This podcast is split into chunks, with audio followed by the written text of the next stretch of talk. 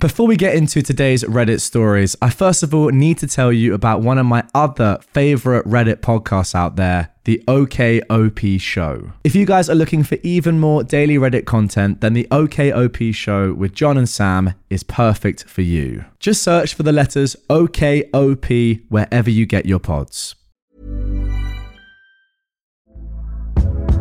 Hey there, it's Michele Norris. I'm host of a podcast called Your Mama's Kitchen. When I travel, I'm usually looking for a way to find a taste of home when I'm not at home. And one of the things I love to do when I am at home is entertain. And Airbnb allows me to do that. When I was in California recently, I rented a house that had a great kitchen. And when we were sitting around the table, we we're all thinking, we're in someone else's house. Someone could be in all of our homes as well.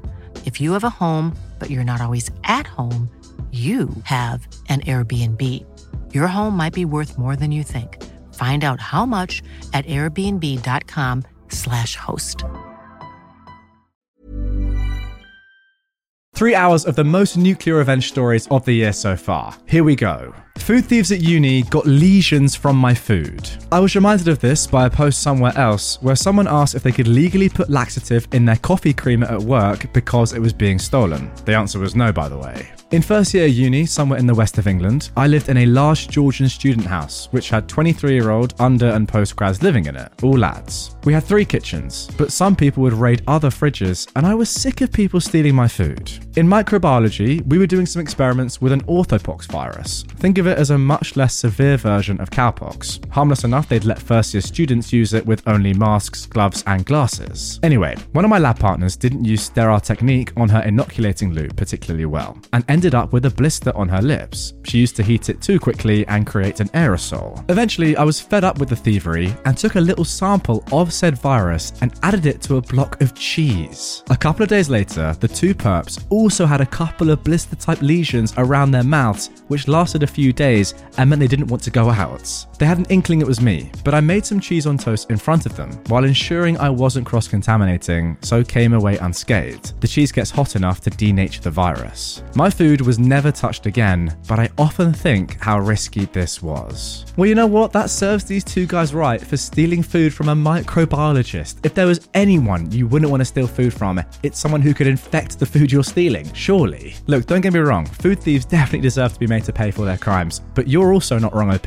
That could have gone a lot worse. I mean, just imagine if the reaction was worse than what it was. That could have been catastrophic. But in the end, very good justice, only a couple of blisters, they'll get over it, and they've stopped taking your food. What a result. Don't mess with Southerners. Okay, so before I start, I want to first say, I cannot attest to the validity of this story. It isn't mine, but a story a friend's great grandfather told them when they were younger, and from what I've heard, the man wasn't all there towards the end. So, back when my friend's great grandfather was in his early 20s, he'd been very close with this one family. They were described to me as a family of swamp people, but Floridian. There was the grandfather, father, mother, uncle, two daughters, and three brothers that lived in this little trailer park in the woods. They kept to themselves and didn't bother anyone. My friend's great grandfather only knew them because he'd met the youngest daughter while in school and they were dating. He got a job from the grandfather and was kind of absorbed into the family. He worked in their bait shop with the uncle and life went on. Well, one day the eldest daughter went to a party some local boys were throwing and dragged her sister along. My friend's great grandfather and his uncle were at the bait shop. Mother and father were at home. No one knew where the three brothers were, and the grandfather was on the couch napping his sixth beer away. During the party, the two sisters split apart, and the younger one ended up getting pulled away by two guys. They did you know what, and then ran when the older sister found them. News got back to the family quick, and as my friend put it, the brother miraculously materialized and the old man rose. For the next week, the men of the family searched for those boys and found them. They weren't locals and were visiting family, but the men broke into their home,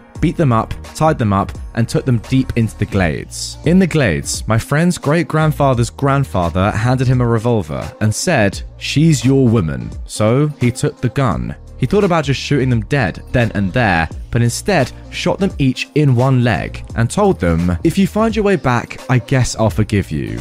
Then they left. Those guys were never heard from again. They never came out of the glades, and their truck was later sold to a neighbor by family members. My friend told me he asked why his great grandfather didn't just shoot them, and he said, I wanted to see if God would forgive them, because I wouldn't. Personally, I interpreted that to mean God showed them mercy by letting them die in the swamp instead of by the hands of my friend's great grandfather. Until my friend told me that story, I didn't think Florida had mafia type stuff like that. Now, guys, of course, this happened a long time ago and is hearsay, so we can't validate exactly what happened in the story for obvious reasons. However, let me remind you that this takes place in Florida. That's right, the same state in which a man was arrested for allegedly tossing an alligator into a Wendy's drive through window. So, as you can see, realistically, this story is extremely plausible. As for the revenge itself, yeah, definitely nuclear, but deserved. I mean, it did end in deaths, but they did some horrible, heinous things. Guys, get in the comments. Was that too far, or was it exactly right? Let me know. Try to harass my grandma, you might take back a nub.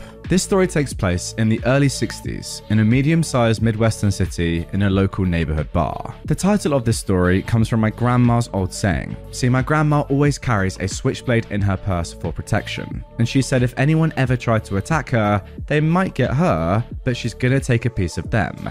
Hence her term, I'll take back a nub. First of all, some context about my grandma before we get into story time. My grandma was born in the deep south back in the 30s. She was one of four sisters, who I'll refer to for the rest of this as the Four Sisters. My family decided to migrate up to a northern Midwest city in the 50s. Just for clarification, my family is African American, so if you know anything about the United States history, you would understand why they would want to escape the deep south during this time period. My grandma was 20 something when she moved north with her husband, my grandfather. The rest of her family, her sisters, mother, and uncle, also moved up north. Because of housing discrimination, my grandparents were forced to live in the black neighborhood. The rest of the family also lived in this neighborhood and were basically within walking distance of each other. The thing to know about the four sisters is that they were all Spitfires. They are some of the most caring women you can know and were all excellent mothers and grandmothers, but they were not to be trifled or messed with. If you cross one of them, that might be your bar. This was especially true of my grandmother, who was all of 5 foot 1 and fairly petite. The four sisters were quite the characters, and it didn't take the neighborhood long to know of these four sisters because of their crazy antics. They also loved hanging together on the weekends, either at one of their houses or sometimes at the local watering hole. On this particular night, my grandma wanted to go out for a few hours with her sisters. Only one could go, Aunt C. My uncle, my grandma's oldest son, was in charge of watching his siblings for a few hours on this lovely Saturday night as my grandma dressed to the nines and headed down about half a mile to the local bar to meet up with her sister. This was a pretty small bar that got a lot of regulars. My grandma had been there dozens of times and has plenty of stories to tell about her time there with her sisters and also with my grandfather. My grandma and Aunt C are lounging in the bar, having a couple of drinks and cracking some jokes with some of the regulars when a new character is introduced to the scene. This guy's name is Leroy. He was a regular as well. To picture this guy, I want you to think about a guy as skinny as Jimmie Walker and about the height of Kevin Hart. Combine this and make him about the age of 40, and you'll have Leroy. Now, guys, I'm sure you all know who Kevin Hart is and how small he is, but this is Jimmie Walker, as you can see, a very skinny man. Leroy was a regular at the bar too, but then again, Leroy was a regular at almost every bar in town. You see, kids, before the internet, online dating apps, and hookup sites, the way most people met was at bars. Our good friend Leroy was notorious for wanting to have one night rendezvous with the ladies at the bar. Well, everyone knew his game, and after he'd had a few one night stands with some of the ladies in the neighborhood, most now avoided him like the plague. This, of course, didn't stop him from going to bars on a weekend, trying his best to shoot his shot and hoping a lovely filly might come home with him for the night. Leroy had flirted with my grandma and aunt on previous occasions, and even though he was told that they were both happily married, he kept trying to have a conversation with them.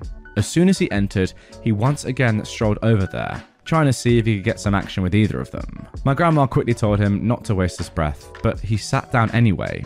What surprised my grandma was that behind Leroy was another dude. He was well over six foot tall and handsome. My grandma honestly couldn't recall this guy's name, so we'll call him Jerk. My grandma knew right away that this Billy Dee Williams wannabe was gonna try and sweet talk and charm his way into some ladies' pants that night. It seems that he had his sights set on his first target, which would be, of course, my grandmother and my Aunt C. It seems like our good friend Leroy was gonna try and be this jerk's wingman. He started off with some small talk to my grandma, couldn't tell her how gorgeous she was, and something about how, you know, getting lost with heater eyes and all that other nonsense. My grandma said that he had diarrhea of the mouth and pretty much let what he said go in one ear and find the nearest exits. My grandma quickly shut this clown down and let him know she wasn't interested. So then instead, he set his sights on my aunts. Now, even though my aunt can take care of herself, my grandma was always a little protective of her. This jerk made a comment about how nice my aunt's thighs were as he looked lustfully at her. My grandma quickly told this fool that my aunt was married and not interested in his nonsense. This is where the story changes and revenge comes into place. She's not interested and she's happily married, said my grandma.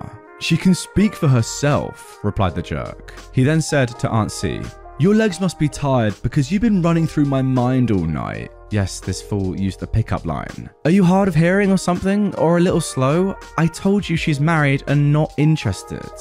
You talk too much. Maybe I'll put what's in my pants down your throats. Now, he actually said his D, but not sure if I can use that word.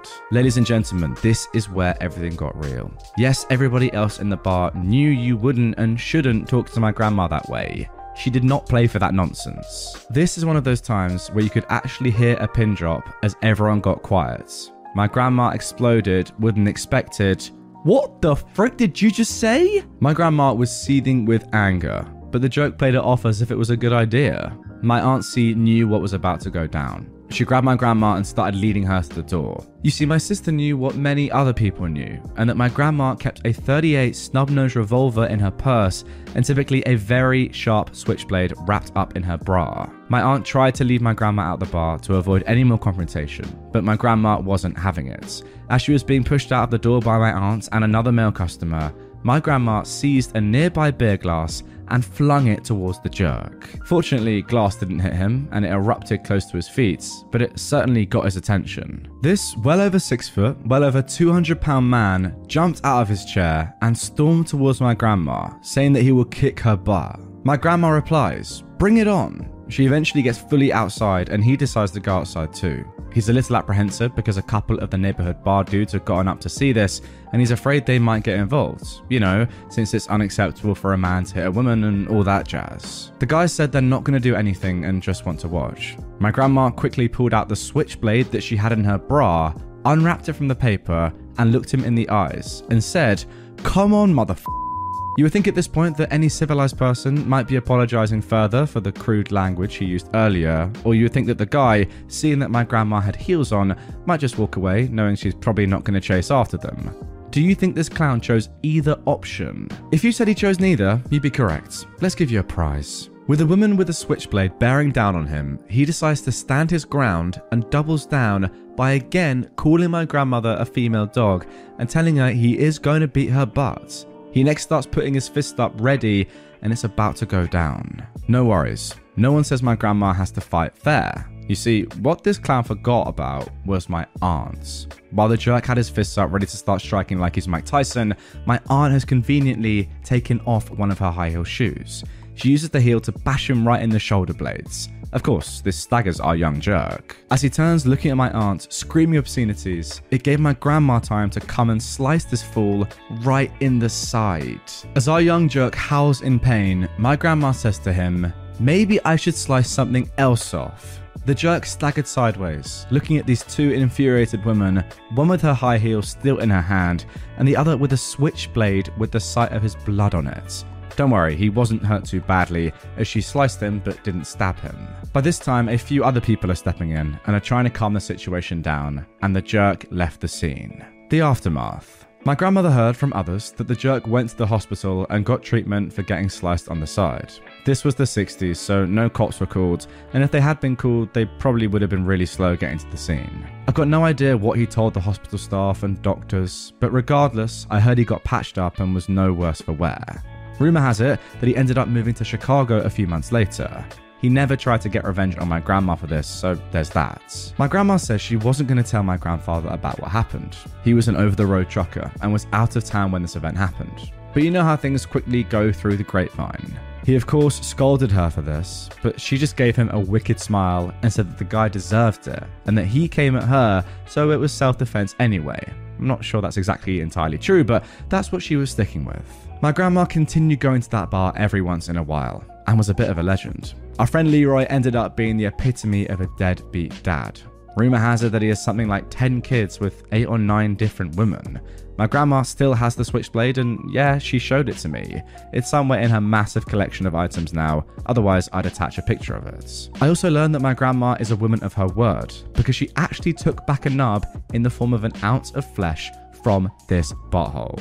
Hopefully, you enjoyed this story about my grandma. She's told me the story a few times and was a little fuzzy on a couple of details, as she is in her 90s now but I'll do my best to answer any questions. And there we go. That is the end of that story. Uh, let me know in the comments do you think that this revenge was justified or not? Now, look, sexual harassment is objectively bad, but was this revenge a little bit too far? Did she have to actually slice this guy? I don't know. Maybe she did in order for him to learn his lesson, and clearly it wasn't that bad of an injury, but wow, getting a knife out, that is uh, that's top, top level. I mean, the main takeaway for me from the story is how stupid this guy is. Like, forget the harassment part, that's bad enough, and that's dumb. Clearly, you gotta be a moron to even think about doing something like that. But then seeing someone with a knife and continuing to try and fight them. Like, where is your logic there? It doesn't matter who has got a knife in front of me. If someone has a knife out, I'm not going to go towards them.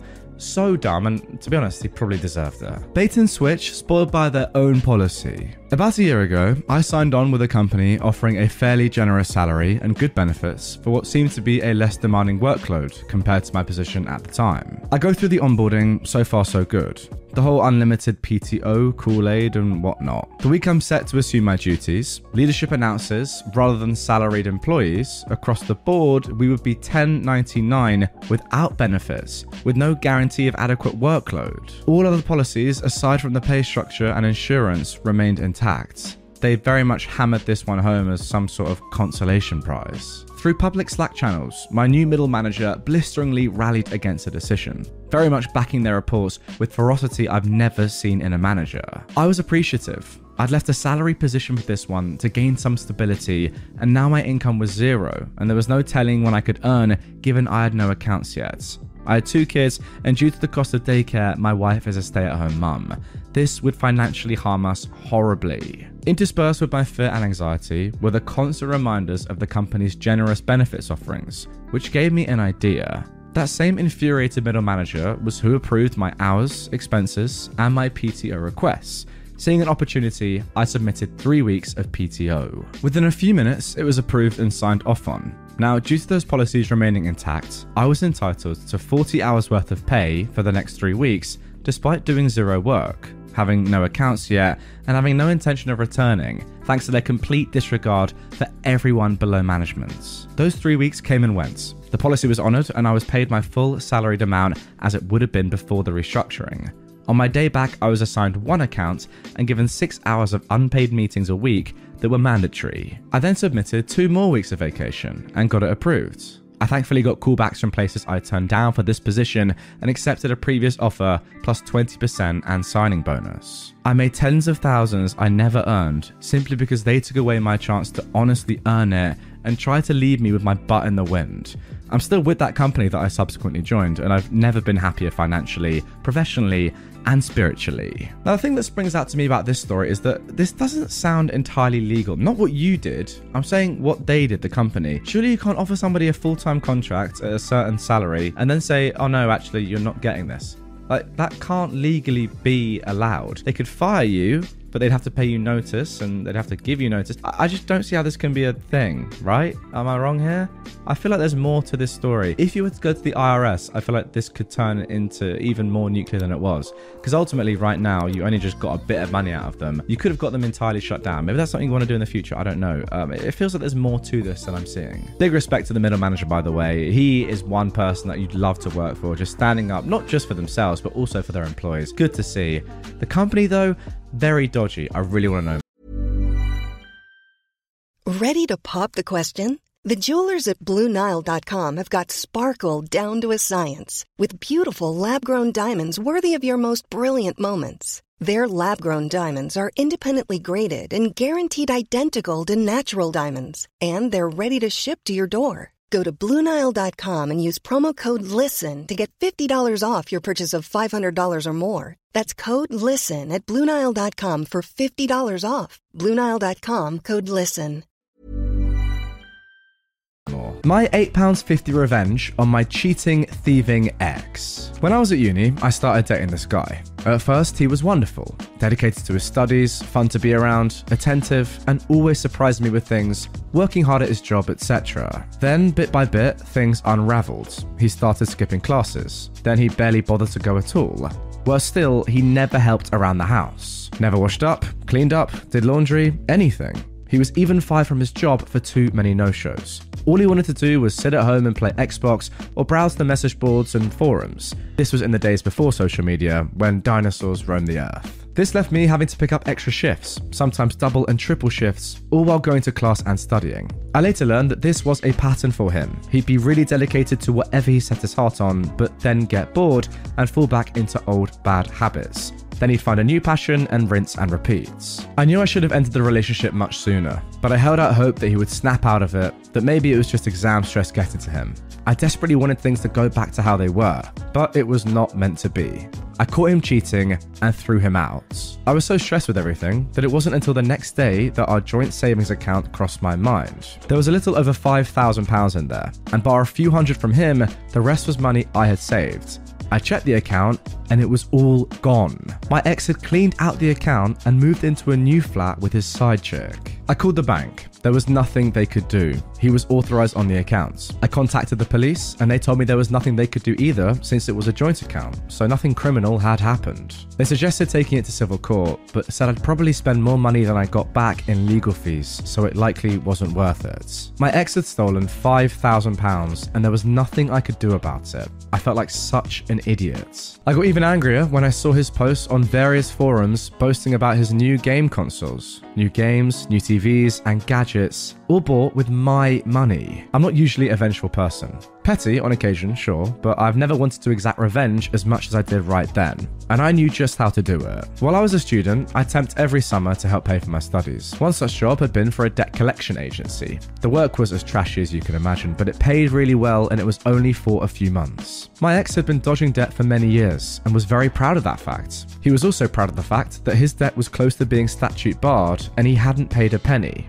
For those of you that don't know, in the UK, creditors have about six years to collect a debt, and then it becomes statute barred. That means the money is still owed, but creditors have no legal way to enforce payments, such as using bailiffs. My ex was a few months away from reaching statute barred status. However, what a lot of people don't know is that making a payment on that debt resets the clock. If you pay any amount, then that six years starts from scratch. Previously, I'd used my insider knowledge to help him dodge the debts, now I would use it to hit him where it hurts. By the end of our relationship, I was handling everything, including his debts. I had the paperwork, so I knew who he owed and how much. I called his creditors up. I was honest and said I was a friend calling to make a payment on his behalf. I didn't pretend to be him because that would be a big legal no no. They weren't allowed to disclose any details, but they were able to take payments. I paid the minimum I could on each debt, about £1 on most, but one had a minimum payment of £1.50. It was the best £8.50 I've ever spent. I also made sure to give them his new address and contact details, as well as his parents' address. Having worked in the biz, I knew they wouldn't change the address since I wasn't the account holder, but they would note it. They had various systems where they could search for his name against that address and see if anything came up. If they got a hit, then they changed the address. The trap was set, and all I had to do was wait. A few months rolled by, and then it happened. His posts on the forums went from boasting about his new gaming PC to panicking about a court date. He called me and begged for advice, and I told him to F off. Seeing I wouldn't help, he asked for advice in the forums. One of his online friends told him not to turn up to court. That way, they wouldn't be able to prosecute without him there. It was terrible advice that was 100% untrue. In fact, not showing up is one of the worst things you can do, especially in civil courts. This was getting better and better. The court date came and went. My ex naturally didn't go. A few weeks later, my ex posted photos of his empty flat. Bailiffs had cleaned him out and taken every last one of his shiny new gadgets and toys. On top of that, he ended up with several CCJs, county court judgments. Now, these are a big deal and can seriously damage your credit history, making it hard to get bank accounts outside of basic ones, near impossible to get credit, including a mortgage, and it can also make it hard to rent a place, since many landlords don't like renting to people with CCJs as they're considered high risk. He also wouldn't be able to find jobs in the financial sector. Now that he was broke and didn't have nice things, his side chick left him. Now look, I never got my £5,000 back, but it felt good to see everything he bought with his ill-gotten gains taken away. I hope that 5,000 was worth it. Also, for anyone wondering how a student accrued six years of debts, he started at the university I attended when he was 25. He'd initially gone to a different uni at 18, but dropped out a year later and went into the world of work. Then he convinced his parents to fund a business degree. He wanted to become an entrepreneur. And for anyone worried about the age gap, I deferred my uni start date by a few years so I could travel.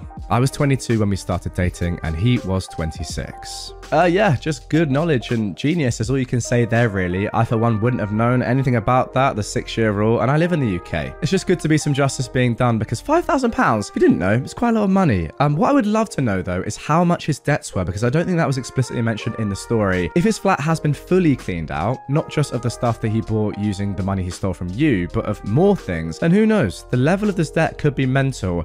It's good to see. An £8.50 payment for thousands of pounds worth of justice? Oh, sensational. Be abusive to employees, say bye bye to your job.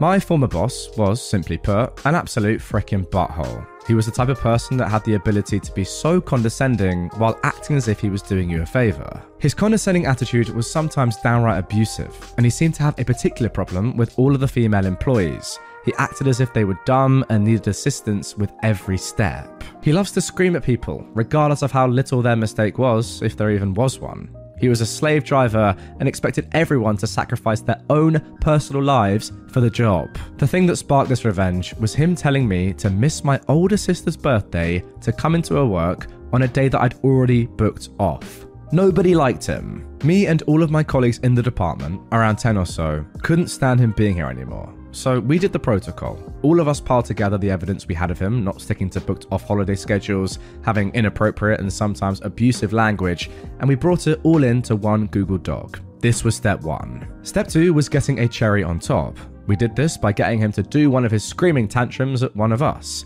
We wanted this to be as damning as possible, and the youngest and smallest girl out of all of us volunteered to be the bait. She made an intentional beginner's mistake in her paperwork, something bound to get her roared at and the idiot took the bait. You see, he likes to do his scoldings in front of all of us to prove a point, or rule by fear as he called it. This, of course, gave us the perfect opportunity to film it from behind our desks and add it to the Google Doc. Now, you see, in our company, there's this really not well made email system. You can send an email to an entire department, and I mean entire, as long as you have its name and manager's name. But the thing about this was the fact that all of this information was completely and freely given to employees. This means that a person could send whatever email they want to the entire company, including the CEO. So, one morning at 10 a.m., to ensure that as many people would be working as possible, we made a burner email and sent that Google Doc through an email to everyone in the company. It took a little while as there were many departments to get through, but we got there in the end. We gave the email the subject, boss's name, vital information, branch name, department name. Of course, our boss received the email as well, and you could basically hear the clutter from his office, as people all over the company were contacting him to ask him what the heck this was about. HR did a light investigation into him and took heavy disciplinary action. As far as I know, he wasn't directly fired, but instead he resigned. And a month after that, we never saw him again, and he was replaced by a new guy who was also a butthole, but just less of one. His expressions during the whole ordeal helped me sleep at night. Yeah, I think what probably happened here is he was asked to resign pretty forcefully, and therefore the company didn't have to pay severance as they would have done if he was fired. But uh, after this debacle and that video, you want to get out of this company as quickly as possible. How embarrassing to have everybody in the company, I don't know how many employees there are, but come on, probably hundreds, maybe even thousands, see a video of you shouting at a young woman. I mean, look, I know there are worse videos out there, but that one is pretty bad. Oh, I've just seen a comment down below from OP. They forgot to mention one of those colleagues recently found his Facebook and found out that he's getting a divorce. We have no idea why, but people are speculating that it relates to this incident. Well, uh, things go from bad to worse for this horrible boss. Can't say he doesn't deserve it because he does. Look, if you're an idiot, you're a butthole like this, you deserve everything bad that comes to you. Sorry. Hoisted by his own petard. I have a friend called Kerry who just broke a story to me. Not sure if it's petty or pro revenge, or even malicious compliance, but here it is. Alright, quick cast run through. The names have been changed to protect identities. Kerry is my friend and the heroine of this story. Sharon is a secretary with loose morals. Roger is the IT manager and villain of the story. Ivan is the CEO and company owner, also the owner of three or so other small companies, one of which was in the same office block. And Olivia is Roger's wife. So, Kerry works for a small IT company as a programmer and web designer, along with about eight others, including her manager and her newest colleague, Sharon the secretary. Roger is a womanizing rogue who makes frequently moderately offensive comments about women, customers, and staff, like he has no brain mouth filter. Sharon is, as Kerry puts it, an upwardly mobile skank who will literally, yes, actually, blow the boss if he buys her new shoes. So, boner for a bonus. And she's had a bonus not just for productivity. Wow. The first Kerry knew about Sharon's behaviour was late one Saturday afternoon when everyone had left for the weekend, except Kerry as she had a project. She was beavering away at her desk in a nearly silent office when she heard a squeal. She immediately got up to investigate and found her boss's door ajar. She heard another squeal and walked in, finding Sharon bent over the desk with her skirt hitched up above her hips, her boss trousers round his ankles, enjoying himself. Yes, this is artistic license, but that's how she described it. Roger's expression indicated fury and embarrassment, and he sounded to be enjoying it. Sharon had an expression like the cat that had the cream, with no pun intended. Oh my god. She certainly didn't seem bothered about being caught. Roger recovers his composure, puts his trousers back on, and called Kerry back into the room. She hadn't stopped to watch, and threatened to fire her if she let slip what she'd seen. The instruction was tell nobody act like it never happened. It's important at this point to mention that this was at the height of COVID and they were looking at the possibility of reducing staff numbers, something which fortunately never happened, but at the time of the story, nobody was sure. Question for you Is your boss Matt Hancock? Kerry kept quiet. Oh, that's nice alliteration. Can I just say, I didn't say that, that was written in the post, but I do agree. Roger would occasionally remember that she knew what he was up to and would give her dirty looks, but little more was said. Sharon and Roger were still having regular sex at work, and Sharon was getting the bonuses that the team should have received. She was also receiving bonus, but nobody would have felt jealous had they known. One Saturday, about six months after the initial shock discovery, an opportunity for revenge and technically malicious compliance presented itself. Olivia, Roger's wife, popped in. The staff was still there and the office was busy and a bit noisy. Roger had excused himself to his office with Sharon early as he knew his wife would be in later to meet him and wanted to get his end away before she arrived. She was early. Olivia was standing at Sharon's desk. Sharon was the secretary after all. And Kerry saw an opportunity. She offered to help in the absence of the secretary, and Olivia asked to see Roger. Kerry obliged. The next bit is a little bit vague as Kerry skips some details, but apparently she knows how to get past the lock on his office door, like the door frame is a little too big, and that's the vague bits. Kerry was able to open the door as if it wasn't locked and hold it open for Olivia, who walked in to see her husband screwing the secretary from behind. Olivia's eruption was one of incandescent fury, which caused Roger's excuses to melt away. He was trying to explain that it wasn't what it looked like while pulling his trousers up. Sharon, meanwhile, had tried to discreetly leave, but Olivia had turned her full wrath at Sharon's direction. So Sharon excused herself by asking Roger why he'd never told her he was married. Now, he had actually told her, but the ruse worked. Roger stared daggers at Kerry, but she told him that she'd done as he asked. She'd never told anyone and had acted as if it never happened, just as he'd demanded. Olivia asked what she meant by this, and she explained in painful detail what had been going on. With Olivia screaming blue murder at Roger, nobody heard the big boss, Ivan, arrive. He must have heard the ruckus and come to investigate. At this point, he'd heard enough from outside the office, and Kerry was asked to leave.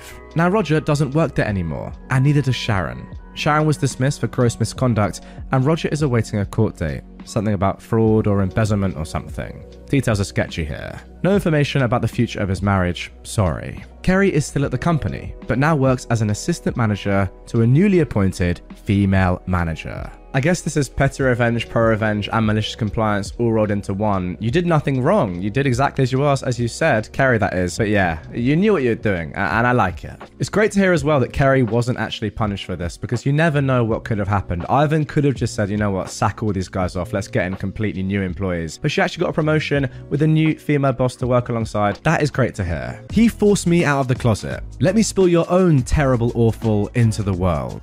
I'll be honest, this story is not mine, but about my two cousins, Alex and Steve. My mother is originally from a small town in the coastal region of my country. She left when she married my dad, but her two sisters stayed in the town. Alex is one of the sons of my youngest aunts, and Steve is the son of my oldest. When they grew up, both moved to a big city in the region for college, but took way different paths. Alex went into an art focused career, and after two semesters, came out as gay, while Steve went STEM and bathed himself in the machismo homophobic culture of the region.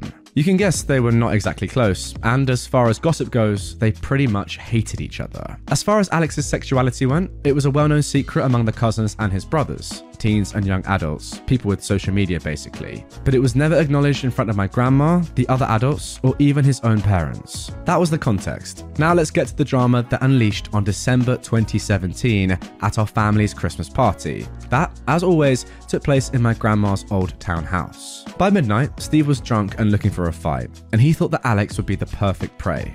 While not the exact words, you could say this was the statement he shouted in the middle of the dance floor. Hey, hey, Alex, where's your girlfriend? I don't see her around. Oh, yeah, yeah, you don't have one. Why is that?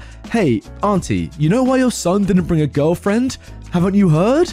Oh, that's because he is a sissy F slur. He screws guys, or actually, he lets guys screw him like the little female dog he is. Alex was speechless, and so was the rest of the family, including my grandma. The musicians even stopped the music playing. But before someone could even say something back to Alex, he threw the bomb. Trigger warning. Yeah, well, at least I screw with humans. But let's not forget that your first girlfriend was the neighbor's donkey. You even tried to force me to F her once, didn't you? And hell broke loose. You see, in this particular area of my country, there is the extended myth that some men, especially teenagers, commit bestiality with donkeys. And in rural areas, this is not entirely untrue. But it's obviously never spoken that openly or casually, especially when there are outsiders present. Outsiders like Steve's girlfriend from college, who he had invited.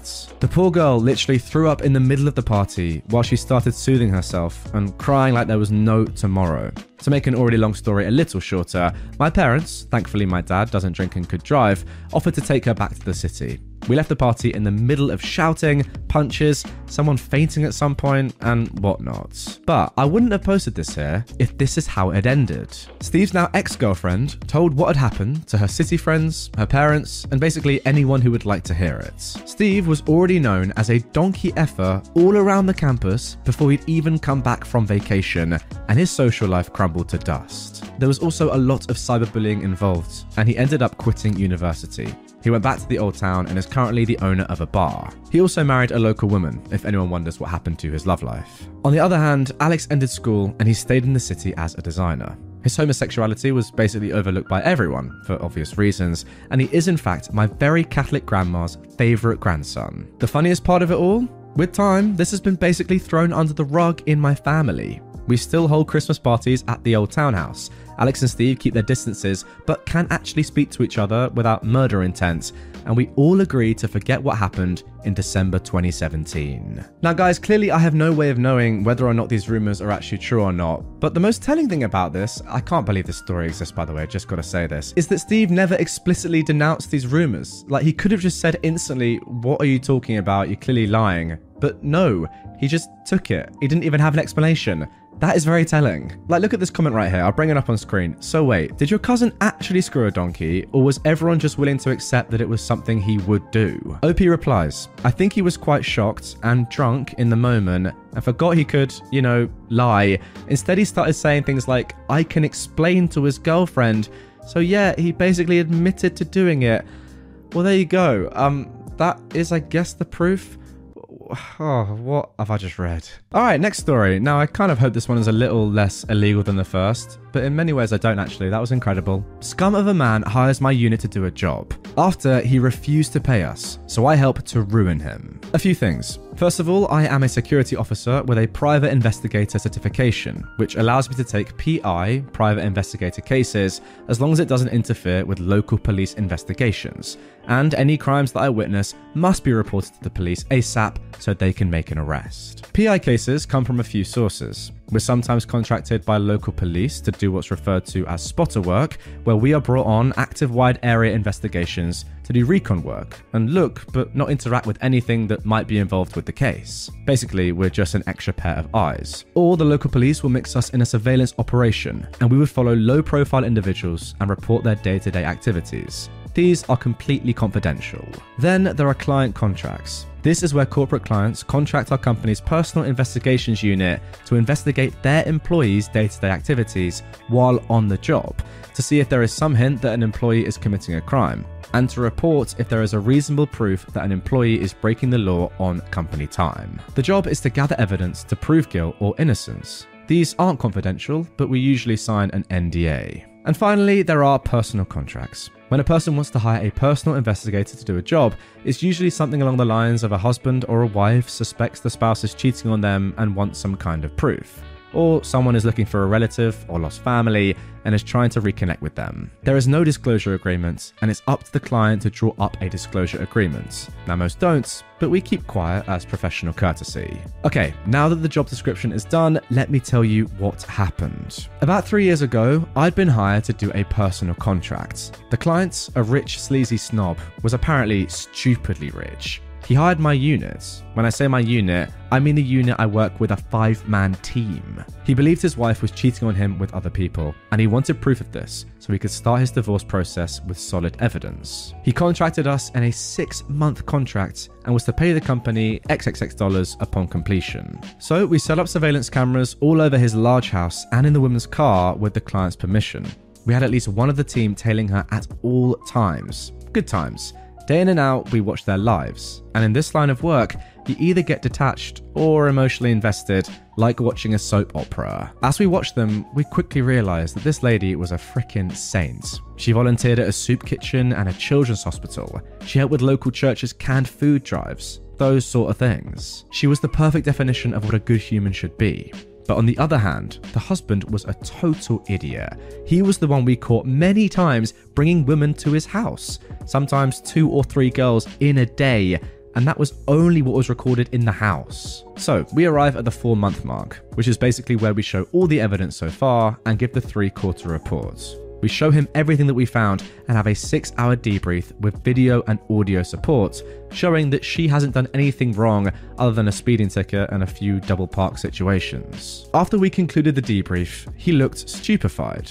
He says, So you didn't catch her cheating? That was the point of me hiring you? My boss, our captain, turns to him with a serious stare. Perhaps the most serious and badass looking face I've ever seen from that man and said, You hired us to investigate your wife. You're unhappy that your wife is an honest and faithful woman? The snob is visibly annoyed. He stands up and is getting his jacket when my captain says, Look, there are still two months on this contract. We're going to keep tailing her and we'll meet again after our contract is up and give you any updates. The snob turns to him and says, Don't bother. This is over. I'm ending it. Come when she's not home and get your equipment out.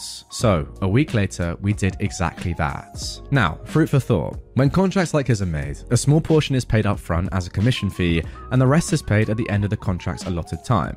In his case, six months. Now, pay works like this the commission is divided up between each PI as a bonus to our salary, and the salary is what we get from the company to get us through to the completion of the contract. The remaining balance after being paid by the client is then divided into a cut for completion for the PIs and a cut for the office. Good money when done right. So, fast forward to the next payday after the contract is officially over.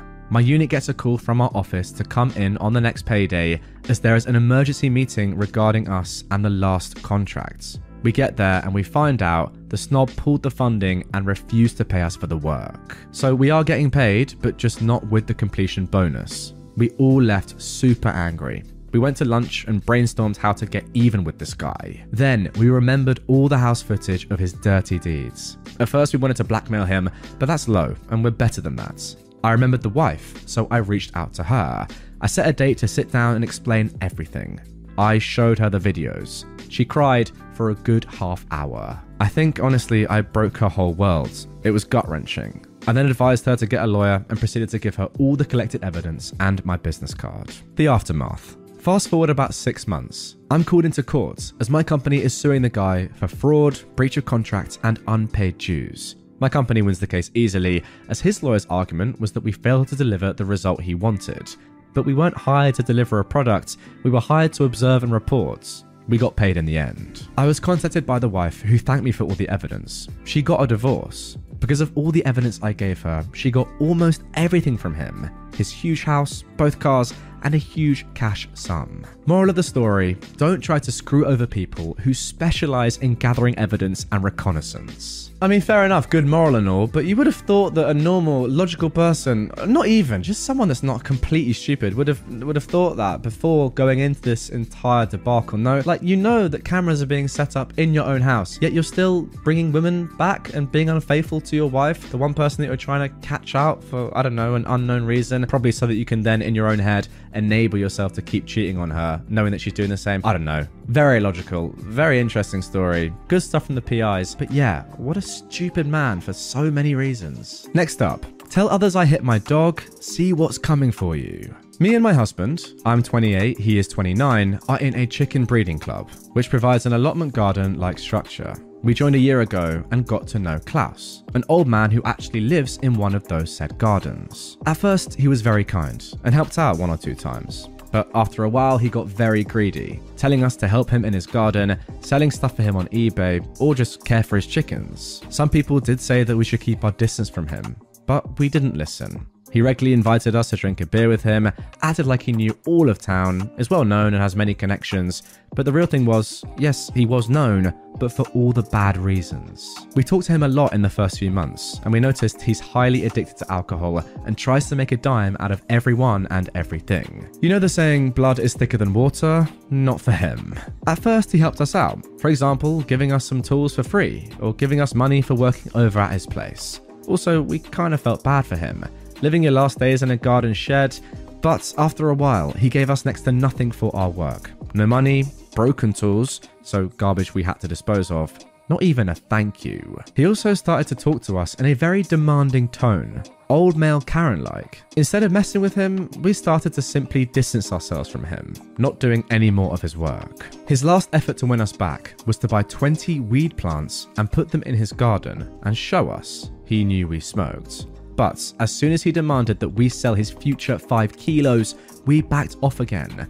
As others noticed that we'd stopped hanging out with him as much, they started to tell us how Klaus truly is. He started to live there as soon as another club member, since dead, lost his home and lived on his farm over there.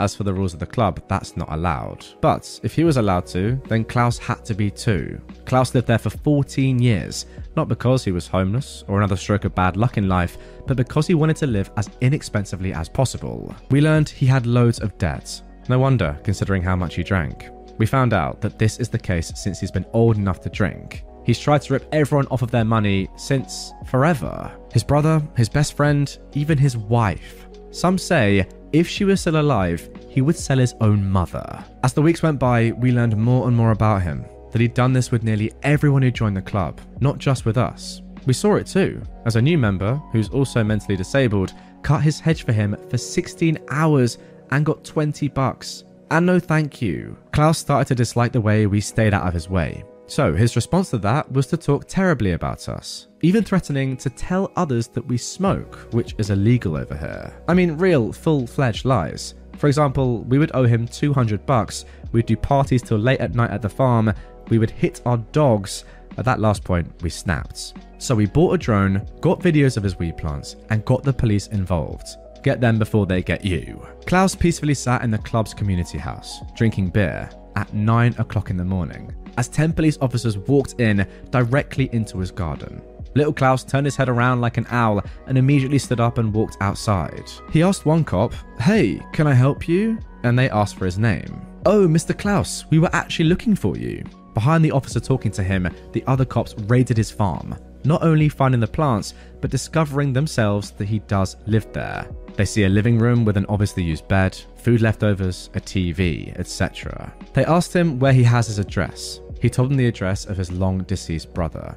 They sent a car to that address, but found no clue he could be living there. By the way, he also got money from the state, social benefits, also meant to cover his rents. Now the rent on this farm is 30 bucks per year, so huge no-no. Money fraud is one of the worst things you could do over here. The cops stayed at his farm for the next four hours collecting evidence. The whole farm surroundings were patrolled by some cops, so word spread like a wildfire. Every single farm owner got over there to see what was happening, cheering that this douche finally got what was coming for him after ripping off so many people. It was amazing. This dude had 14 years to make this farm his little hidey hole, making money out of it. He split the whole community, giving us a bad name overall, and not even bred chickens. He just had them to sell the eggs. Oh my god. To his luck, he was clever enough to tell the cops it was only CBD. This is still illegal, but not as bad. So they had to send it in to test it, buying him some time. The club held a meeting. That was a trash show. As soon as this topic started, he said that we planted the weed there.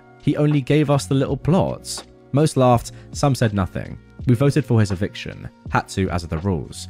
He got 15 against him, and just 3 voted for him to stay. So, our revenge is not over yet. I'll keep you updated. Now, at the time of recording, OP says that Klaus has just four weeks left before his court date, so I assume that if an update is going to come, it will be at the result of that. I can't think what might happen to him. Uh, hopefully he does get enough time because surely they're going to test and they're going to know that the weed wasn't just CBD. They're going to know it's just, you know, full on marijuana. And surely he's going to be sent down for a long time. You would hope so. You would think so anyway. But I don't know. Maybe he's done something silly or clever in the meantime. Who really knows? Just thinking about it, it does actually come across as quite sad. Like Klaus, at the end of his life, spent 14 years living in a shed. No one wants that. You could just feel bad for him if you heard about that without any other context. But the fact that he's doing all this other stuff, ripping people off, just being horrible in general, and then also just being a criminal, yeah, he deserves whatever's coming for him. But I didn't retire. My friend, I'll call her Sandy, worked at a travel agency in British Columbia, Canada. It was a small owner operated business with the owner and three employees, including my friend. Everyone worked Monday to Friday from 9am to 5pm. One of my friend's co workers, I'll call her Jane, an older woman in her early to mid 60s, was a long time nuisance employee. Among other sketchy behaviour, Jane was always scamming ways to take time off over and above her official paid vacation time. In order to make up for the lost hours, she would claim overtime hours and pay by supposedly going into the office in her off hours to finish up work without being requested to do so by the owner. Despite being caught in her own lies on a number of occasions and being warned about trying to claim for unsanctioned overtime, the owner of the travel agency was reluctant to officially reprimand Jane or get rid of her. The reason being is the owner discovered after she'd hired Jane that Jane had actually been fired from her previous job at another local travel agency for pulling the same stunts. However, Jane had sued her former employer for unfair dismissal and had won a settlement. After a few years of my friend Sandy working at the travel agency, the owner was ready to retire and offered to sell the business to my friend. Sandy took her up on the deal and took over the business while keeping on Jane and the other employee. Once again, just as the previous owner was afraid to get rid of Jane, so was Sandy for fear of being sued. When Sandy took over the business, she instituted guidelines regarding taking time off, and she established an official no overtime policy. Jane would still try with her shenanigans, but was far less successful in getting what she wanted with my friend in charge. However, Jane still had one trick up her sleeve when she wanted to take time off on a whim. Sandy was a divorced single mum of two boys who were heavily involved in youth hockey. She would sometimes leave the office an hour or two before closing to get her boys to hockey practice or a game. In order to avoid requesting in person and potentially being denied, Jane would wait for Sandy to be out of the office to book a day off if she didn't feel like coming into work or had made plans. Sandy would then arrive at work the next morning only to discover that Jane wasn't coming in. Despite this happening a number of times, Sandy would usually let it slide since there was now a definite no overtime policy. Therefore, Jane could no longer claim to come into work on the weekend or after hours in order to try and make up for the day off. She'd either miss out on a day's pay, in turn saving Sandy money as the owner, or it would come out of her remaining paid vacation days. Moreover, two people in the office at one time could usually handle everything. Jane not coming in was really a no loss situation for Sandy. There was one time, however, when Sandy was going to be away for one or two workdays just before the weekend to take her boys to a hockey tournament. She told both Jane and the other employee, both verbally and in writing, that they could not book time off for the dates in question since she would be away and needed both of them in the office. Within a few days of giving this notice, Sandy went into the office on a Saturday to do some paperwork and go through the sales for the week. This is when she discovered that only the day before, Jane had booked a trip for her daughter and son in law to Las Vegas, as well as a plane ticket in her name to Calgary, where her daughter lived. Both the trip to Vegas and the ticket to Calgary coincided with the date Sandy would be out of the office. Sandy then checked the vacation booking schedule to further discover that Jane had indeed booked the days off that she'd expressly been told she couldn't have. Not mentioning she'd discovered the travel Jane had booked for herself and her daughter, Sandy emailed Jane telling her she would have to deny her the days off since she'd already been told they were unavailable, because she, Sandy, would be away and needed Jane in the office. Through a continued series of email exchanges, Jane replied and outright lied to Sandy with some excuse about her daughter getting some long awaited medical treatment or surgery, and she needed to go to Calgary to help out for a few days and look after her granddaughter. Sandy replied to this lie by telling Jane she knew about the trip she'd booked to Vegas for her daughter and son in law, that Jane's trip to Calgary was most likely to babysit her granddaughter while her daughter was in Vegas, and that she would still have to deny Jane the days off, especially since she booked them after being told they were unavailable. Jane countered in her subsequent reply, without even addressing the fact that she'd been caught in a lie, that she had been a dedicated employee of the travel agency for several years and couldn't understand why she was being treated so unfairly after all she'd done for the business. She then wrote that since she wasn't being treated as a valued employee, she had no choice but to retire and was giving her two weeks' notice. Despite Jane's threats, Sandy replied that she would still be unable to grant her the days off and left it at that without making any mention of Jane's threat to quit or retire. Sandy then contacted her accountant, who also acted as her de facto business advisor, and explained what had happened with Jane. Also aware of Jane's previous shenanigans, Sandy's accountant told her that this was the out she'd been looking for with Jane, and she had it all in writing. He told her that Jane had essentially resigned and retired, and all Sandy needed to do was honour Jane's desire to do so. Let her finish out her two weeks, or pay her two weeks' wages in lieu with no further severance pay legally required since she hadn't been fired. The following Monday, Sandy went into the office early, accompanied by her long term boyfriend, to act as a witness. She put Jane's belongings from her desk into a box and took the things that were property of the business. Since Jane was old school and had resisted inputting client information in the computer database, this also included a small box filled with index cards which had client phone numbers, addresses, credit card information, and other personal information noted on them. In the meantime, the other employee had arrived for work and they all waited for Jane to show up. Jane arrived just before 9, acting as though nothing had happened, and greeted everyone with a good morning as she walked through the door.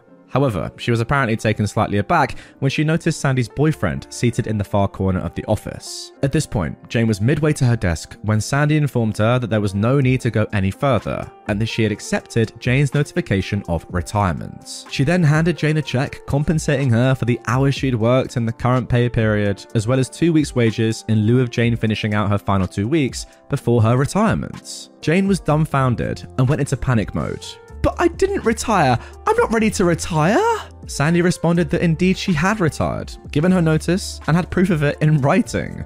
All Jane could do was continue repeating, But I didn't retire. I'm not ready to retire, while unsuccessfully attempting to get the support of the other employee who refused to come to her defense. Sandy then pointed to the box containing Jane's belongings, wished her a happy retirement, and told her to leave the office. Jane quickly rifled through the box and noticed that the small box containing the index cards with client information was not there. She insisted that Sandy return it to her, to which Sandy refused, explaining it was property of the business, contained personal client information, and that she would be in violation of Canadian privacy laws if she were to let Jane take it. Jane's shock had now turned to obstinance, and she refused to leave without the box. Both the other employee and Sandy's boyfriend had started to get involved, repeatedly telling Jane to just leave. Sandy then informed Jane that if she didn't leave, they would have to call the RCMP, Canadian Police. At which point, Sandy's boyfriend dialed 911 to inform the dispatcher of a disgruntled former employee at XYZ Travel Agency who was refusing to leave the premises. Within a few minutes, two police officers arrived, and Jane immediately ran to the door, ranting about being fired and about the missing box of client info. In order to de escalate the situation, one police officer told Jane to come outside and explain to him her side of the story.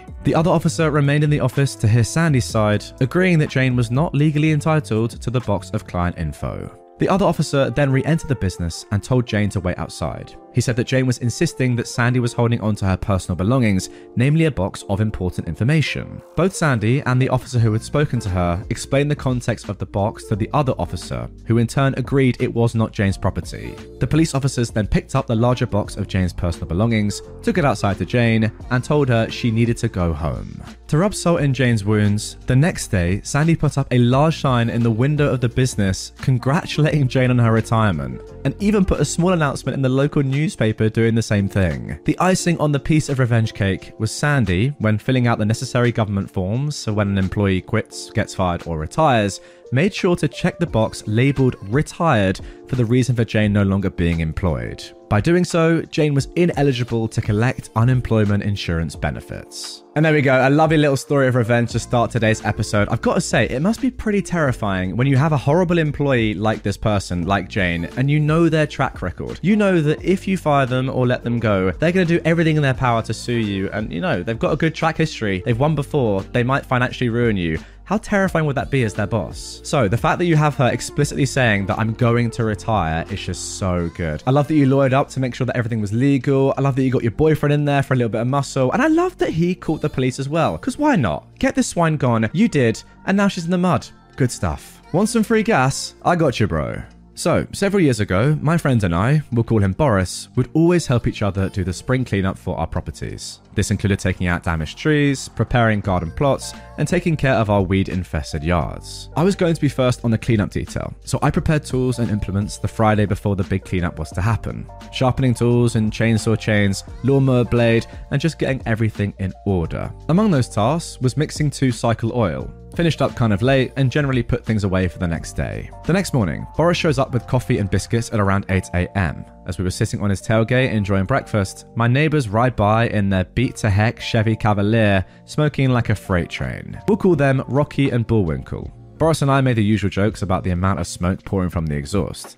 Bet they go to the gas station and fill up with oil and check the gas. We soon finished breakfast and thought no more about it. As we begin to get the tools laid out and hash out a plan of attack, I cannot find my gas cans. No mixed gas, regular gas, or a gas can in general. That's when it dawned on us why the car Rocky and Bullwinkle were driving was smoking so bad. I'm fuming to say the least. Well, all Boris and I could do was go shopping for gas cans, gas, and more two cycle oil. After we returned, we saw Rocky and Bullwinkle pass by several times, but all in all, we got a lot done. The next weekend, we dedicated to clean up at Boris's. A weekend or two go by, and we have a family dinner at my wife's, Rocky, and Bullwinkle's grandparents. Oh, okay, I guess your wife is cousins with Rocky and Bullwinkle. Towards the latter part of the evening, we were having a few drinks. Most people had left, and myself and my wife's grandfather were shooting the breeze when I had to take a leak. As I was doing so, I saw a gas can with very distinct paint on it. I inquired from the old man about how it came into his possession, and he stated that Rocky and Bullwinkle left it there. I simply explained it was mine, as was another, and loaded them into my truck. It ate at me every time that POS car with my post neighbours went by.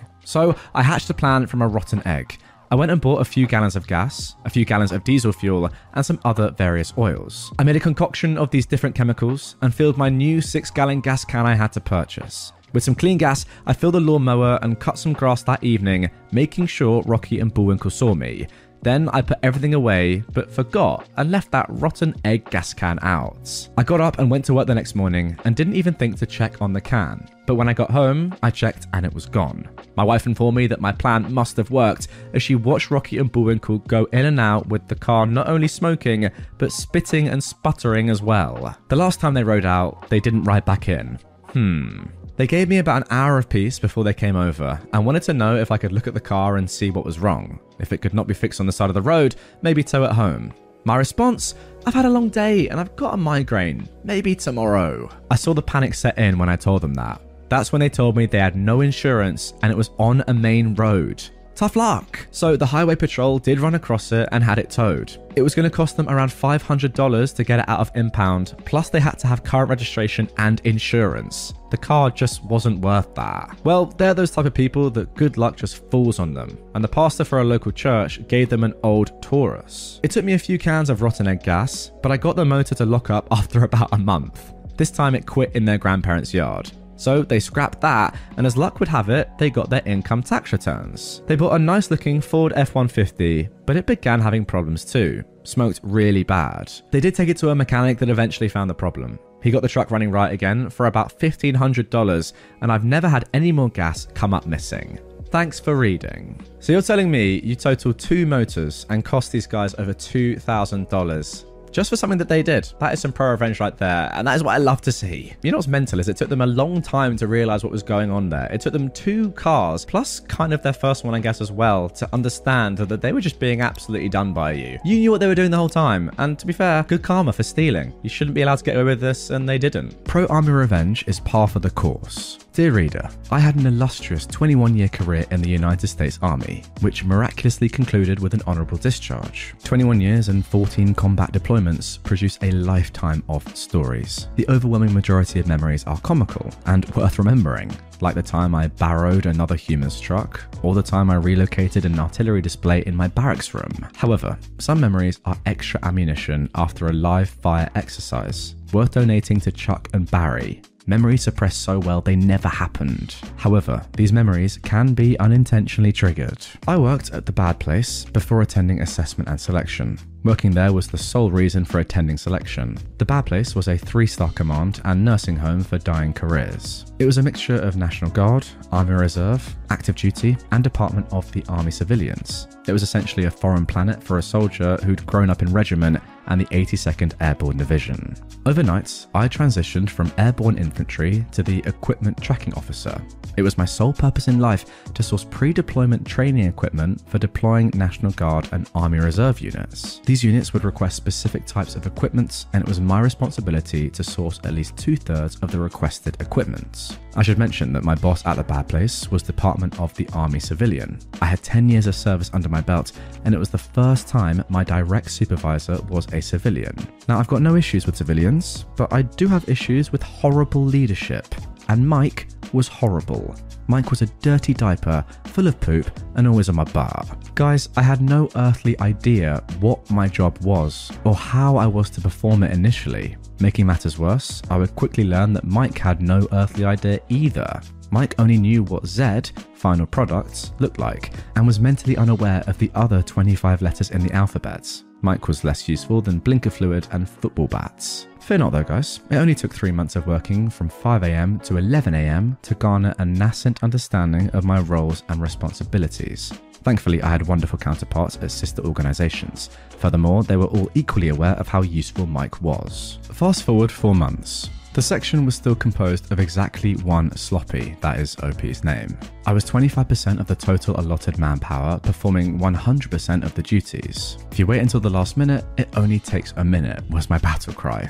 Life was grand. I developed standard operating procedures and automated matrices to assist me. I was even starting to catch errors from the department that validates equipment requests. Remember, guys, it was my duty to source two thirds of the equipment request. I had a very unpleasant one way conversation in August of 2011. My captain, Richard Cranium, was requesting I provide three Rhino buses for training. I kindly explained why fulfilling this request was unfeasible. Problem solved, right?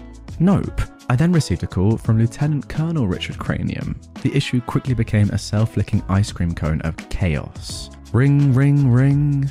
I answer. The bad place. G4 Equipment Tracking Officer. This is Rank Sloppy speaking. How may I help you, sir or ma'am? This is Major General Richard Cranium from the California National Guard.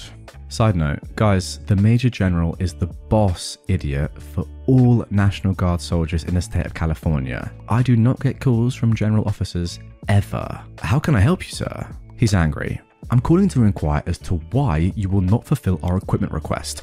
Is it not your policy to provide two thirds? I was now a bit agitated. I clearly explained the issue to the company commander, battalion commander, and brigade commander. I now have an irate god level commander on the phone, and two courses of action are cycling through my mind. I could explain why this request was absurd, or I could go full regiment sloppy. Sir, I clearly explained to the previous commanders why I cannot fulfill their request and provided other options. I don't want options sloppy, I want my three rhino buses. At this point, I just took on a time to get fired attitude.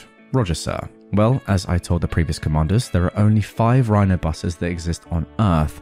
Three of them are deployed to Iraq, and the other two are in Afghanistan. Do you wish for me to forward this equipment request to Forces Command? Oh, uh, that won't be necessary. Thanks, Sloppy. Are you sure, sir? I mean, I can. Uh, no. Did you explain this to. Yes, every single one of them, sir. Disregard. I have some phone calls to make. And guys, the world was right again. At least I thought it was. It appears the Major General was slow to contact his subordinate leadership. The Colonel had contacted Mike, demanding I supply his unit with Rhino buses. One would think a simple explanation would suffice for Mike, but one would be wrong. Common sense is an elusive, fickle creature for Mike. It was like trying to explain what number the letter purple tastes like. Mike said, Did you tell a unit they can't have a piece of equipment? Yes, sir. Why? Because there are only five of them, and they're all deployed to combat zones. Well, you need to figure out how to get them. In my brain, I'm thinking, oh my god, is this man freaking serious? I laugh to myself. I think he is. What? Okay, so like call the Pentagon and ask them to redeploy them from combat because some unit needs to train with them? It's not your job to validate equipment, it's your job to source it. Do you understand? Roger that, sir. Guys, when one door closes, check for an open window. I had over 90 units on my desk and 32,000 pieces of equipment to source for the month of August. It didn't take long to find a window to crawl out. I found a unique request from an infantry unit. They requested a plethora of equipment and it all made sense, minus four pieces of equipment. I thought, I'm pretty sure those four pieces of equipment need to be on a different type of request, right? Yeah, but it's not your job to validate it. Oh, right. Guys, I sourced it. All four of them. It was not an easy task either. I literally had to scour the entire country for available inventory. I made phone call after phone call to make this request happen. None of the items were collocated. They would need to be transported from the far stretches of the continental United States, and failure was not an option. I had fulfilled my responsibilities. I source the equipment and turn it over to Mike for signature. Mike's signature magically allocates funding and authorizes the transportation of said equipment. Dear reader, poop typically rolls downhill. However, this specific request defied the laws of gravity. Poop was going to roll uphill. I crawled back through the window and waited a month for the fallout to ensue. Truth be told, due to my heavy workload, I'd forgotten about my magnificent accomplishment. It was another horrible day at work until I received this magical phone call. The bad place, G4 Equipment Tracking Officer. This is Rank Sloppy speaking. How may I help you, sir or ma'am? Hello, I am Sergeant First Class Ricky Bobby. I am the long range surveillance platoon sergeant for this unit. Hey Ricky, how can I help you? Well, I'm looking at four helicopters and I'm told I need to sign for them. Let me look at your request. Yes, you requested two UH 60L Black Hawk helicopters and two UH 47 Chinook helicopters, correct? Yes, but I requested them for SPIES, Special Purpose Insertion Extraction System, and FRIES, Fast Rope Insertion Extraction System training. I am not a pilot. What the heck am I supposed to do with four helicopters? I mean, once you sign for them, they're yours. I suppose you could try to fly them? Oh, the frickin' army. I suppose I could. Don't worry, man, I've got your back. I have already coordinated with our aviation validators to support your request. I'll give you their number. I'm ready to copy. 867-5309. Thanks, man. Call me back if you have any issues, brother. I'll walk upstairs, G3 operations, and get this sorted so you boys can do your spies and fries. We'll comply, man. Guys, not only does poop roll uphill, but poop rolls uphill faster than I expected. I just hung up the phone and was departing for lunch. I didn't make it five feet before I was beckoned to Mike's office. There are four chairs in Mike's office, one with a load bearing capacity of at least 400 pounds, and four normal people chairs. I was awkwardly surprised to find it was already standing room only. The G4 Colonel, Deputy G4, and G3 Operations Colonel were already in Mike's office. Mike says, It seems we have an issue, Sloppy. In my brain, I think, We? I say, Really? I'm not aware of any issues, sir. Well, a unit is at Fort Hood, and the battalion commander is wondering why one of his platoon sergeants signed for four helicopters. I'm shocked. Did they request four helicopters? I can go and get the equipment request. No, I have it right here in my hands. Okay, uh, did they request? Yes, they did. I don't understand that. Look, the issue is, says the colonel, that we needlessly shipped four helicopters across the United States. There are already helicopters at Fort Hood. Helicopters and pilots there to support spies and fries training. They are there specifically for this type of request. Sloppy, did this request not look odd to you? At this moment in my head, I am laughing hysterically. Absolutely, sir, I reply. The entire room has shocked faces, just baffled as frick. Then why did you source it? Sir, as I understand it, it's not my job to validate, it's my job to source it. Mike made it very clear on multiple occasions. Oh, Sloppy, do you realize you just cost the army over $100,000 to ship equipment that we didn't need to ship? But, sir. No, Mike, says the colonel. You just cost the army over $100,000. Sir? Mike, it is your signature that authorizes allocation of money and shipping.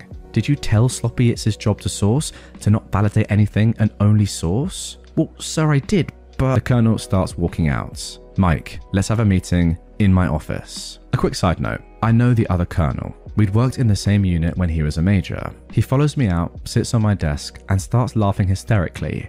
How in the frick did you do it? Do what? I ask. Find four helicopters. I called everyone. I leveraged my network of contacts and made it my mission. What does your counterpart say about the request? Well, they have the same sentiments as me towards Mike. Oh, honestly, that's impressive. Well, sir, I was gonna get pooped on either way, so I decided screw Mike. Yep, screw Mike, I guess. Guys, thank you for reading my pro army revenge. I have good news. I no longer work for Mike after that interaction. Other misdeeds, stories, came to light after that encounter. I had a long desk side meeting with the G4 colonel and fully detailed my relationship with Mike. It's nearly impossible to fire Department of the Army civilians, but it was easy to move me. The other colonel found a more suitable position for an infantryman. It also sucked, but he gave me ample time to prepare for assessment and selection. I was at the bad place for 18 horrible months before I found greener pastures. I could lament on all the horrible things, but it's not worth it. Why? At least I know where to go if I ever need four freaking helicopters. So I guess um the too long didn't read there. It's just screw Mike. What a terrible bloke. I'm happy he got found out, but my word, imagine working under someone like that. I do feel for all of you that have terrible bosses. It must be just so toxic. Gotta say, shout out Sloppy on this one. Love your writing style, great story. Now to end today's episode, I've got a story of nuclear revenge from you. And let me tell you, you're not gonna want to miss this one. Here we go. Landlord tries to defraud us and ends up losing his visa instead. This happened a long time ago, but I recently found out about the end results and figured that it might belong here. If you've never heard of the US EB5 visa program, then don't worry, I hadn't either. From what little research I've gathered, this is essentially a program where foreign nationals can fast track US residency visa status by contributing financially to approved community investment projects. I don't think that these specifics are that relevant, but feel free to add if I've missed anything important. So, when my husband and I were still dating and first looked for a place to live together, we settled on a small townhouse. It was old and needed work, but the rent was reasonable, and it was in a neighborhood that we liked. The landlord had recently purchased the property but didn't live there and wanted renters to help pay for the mortgage, I assume. We found the house on a realty website. It had been sold less than a month before we moved in and still had photographs posted by the seller. This will be important for later. We liked the place, applied, and got accepted. We moved in and lived happily ever after the end. No, but seriously, the landlord left us alone. We lived there for a few years, paid rent on time, never had issues until we moved out. We had to pay nearly 5,000 in refundable security deposits, and when we moved out, our landlord repaid half. We were confused, as the lease laid out the steps the landlord had to take in order for them to keep the deposits. Central to that requirement, the landlord had 45 days to provide us with an itemized list of damages we caused, as well as the cost to fix each thing. 45 days came and went, and no itemized list. So we contacted them and asked for the list. We received a mostly blank one page invoice for $2,500 to repaint, remove TV mounts, patch holes, etc. It wasn't itemized, and there were no individual charges. So we asked for pictures of the alleged damages. The landlord immediately got hostile and refused. So we filed suit. The landlord hired an attorney to represent him, and the attorney submitted an itemized list as well as pictures. We printed date stamped copies of the photos posted by the previous realtor, the same photos submitted by the landlord's clueless lawyer. The clerk overseeing the matter found in our favour immediately. Because the landlord had lied about the photographic evidence, the landlord was also found to be in breach of contract and was assessed treble damages plus interest, penalties, and court costs. Yay for us. But he didn't pay, so we submitted to a collection agency. I don't really understand the particulars. We eventually recovered most of the final judgment, so we were happy and left it at that. Until. Unbeknownst to us, the landlord was an EB5 applicant. Apparently, the breach of contract, collection, and shenanigans surrounding the dishonesty regarding the lawsuit made it back to whomever was reviewing their visa application. There were other issues too, I'm sure. The landlord's visa application was denied. He ended up having to cash out of his US investments and won't be eligible for this visa again. The final outcome was an unintended consequence, but I kind of feel like he got what he deserved. You see, it's people like this that just give landlords everywhere a terrible name. Why do this? Especially in the knowledge that you are currently applying for a visa, and if you get found out for something like this, which is fraudulent, you're going to be in jeopardy and probably not get it. Like, why do that? You don't deserve one because you're a fraud, but still, what goes through your head at that point to think, yeah, I know I'm in this kind of perilous position here that it could all go downhill for me if something happens, but I'm going to risk it all for this anyway. Like, what are you've been gaining a few thousand dollars, is that really worth it? No. Make my co workers cry? I will help Karma turn your life upside down. Backstory I worked at this hotel for over two years and was one of two people left that went through the training when our hotel changed hotel franchises. During this training, we were told about certain rules the company had. On to the story. One afternoon, I was scheduled to work second shift 3 to 11. I walked in and both AM front desk co workers looked like they'd been massively crying as their makeup was smeared. My manager looked quite angry. I ask, What's wrong? My manager replies, We have a major jerk as a guest. This guy is the highest level on the rewards for the hotel chain.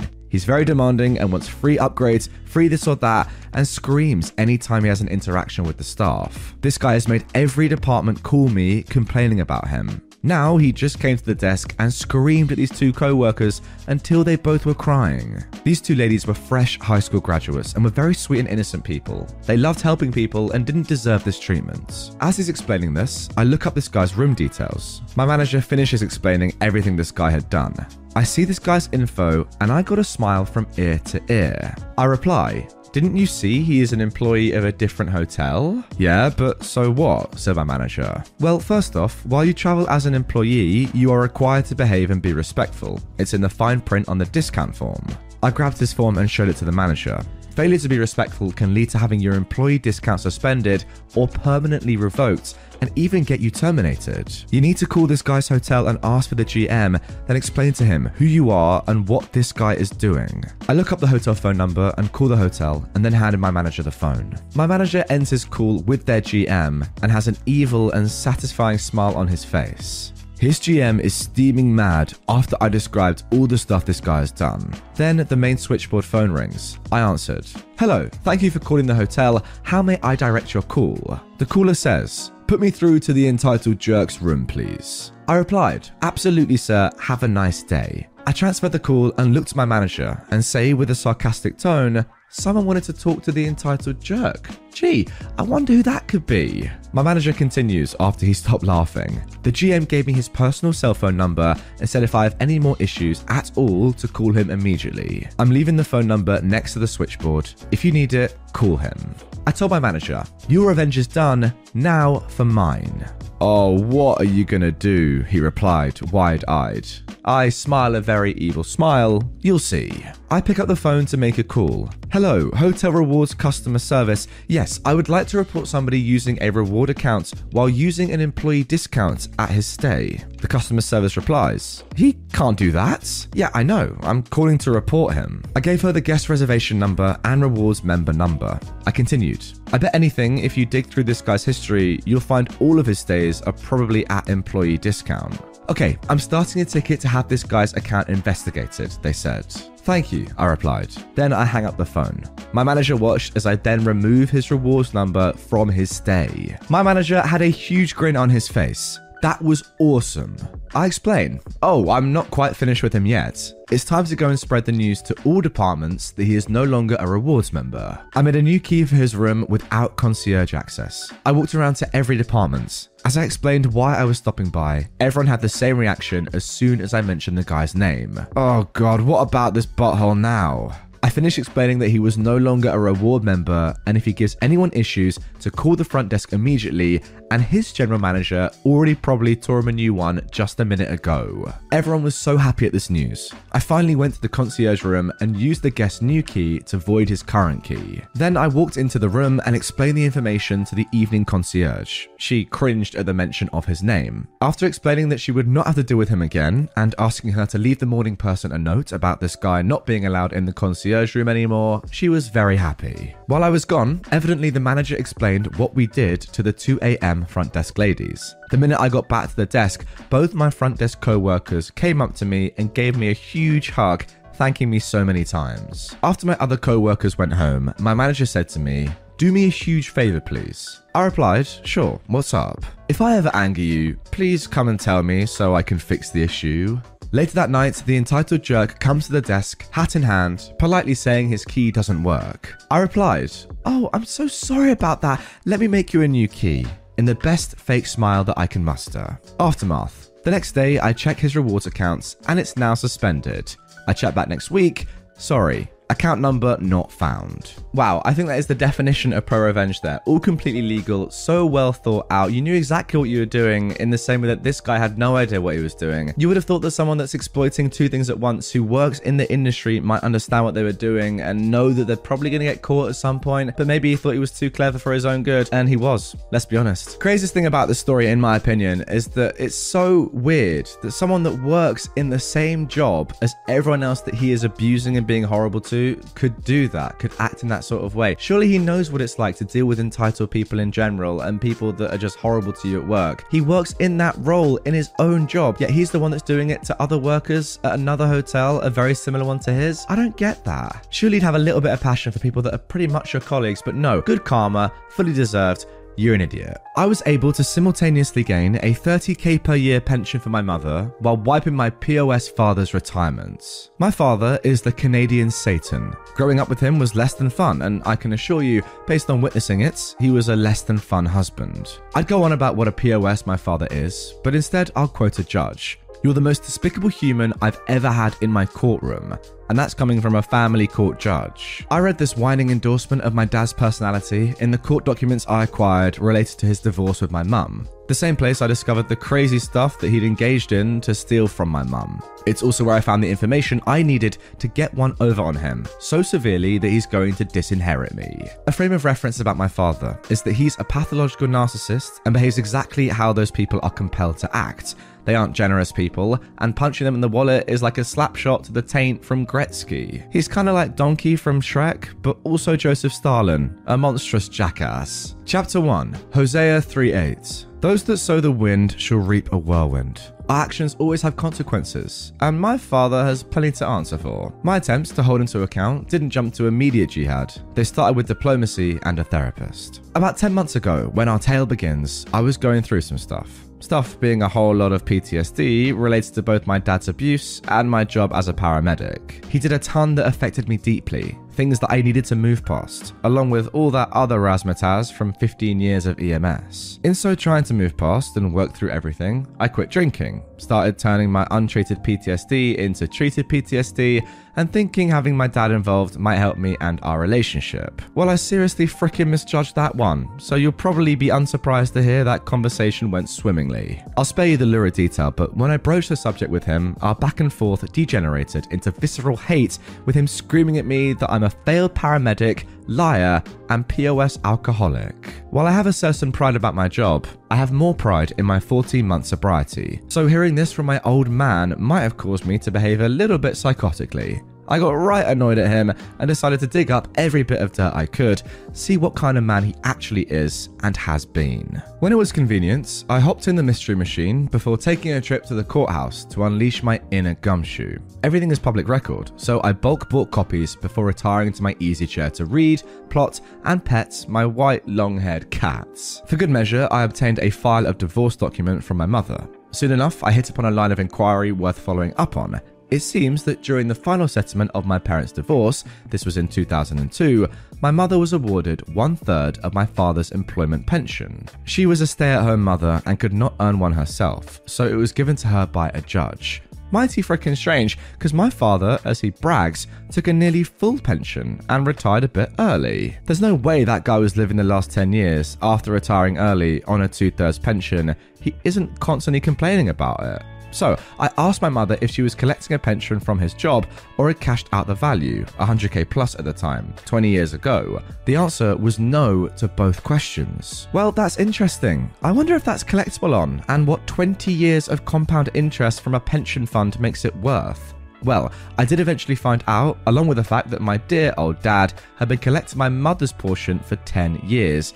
In hilariously open violation of a legal order from a judge. Why didn't my mother pursue this sooner? A combination of being unable to afford a lawyer, being his victim for 20 years, and pessimism after so much of his continued dodging obligation to the order. She just quit. There is effectively no statute of limitations that he could hide behind because of the wording of the document. Insofar as I could tell, I had him dead to rights, and my mother would be collecting. It would be a slam dunk. I just needed to hire a lawyer to help me. So I set out to find the most unbalanced, bloodthirsty, psychotic who passed the bar exam. Chapter 2 And your pension lady?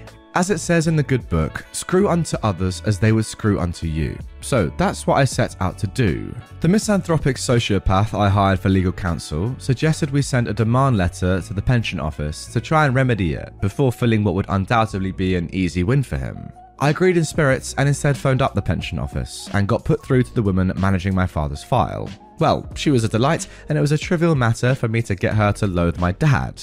We talked for 45 minutes, and I swear if you'd given me another hour, I could have convinced her to suicide bomb his house. In all our conversations about life, families, and relationships, we got down to some things of note. Since I could show her correspondence her office had sent to my father, CC'd my mum on, from some years ago and ongoing for five consecutive years, trying to resolve this matter, which he'd ignored, she was more than willing to start the process on remedy immediately. Full cooperation from this lady and her office was a matter of merely providing documentation, and with my lawyer on retainer, this office was beyond asking my father to comply. They complied for him. About two months since I last spoke to my father, and he had no idea his pension was about to take a serious hit.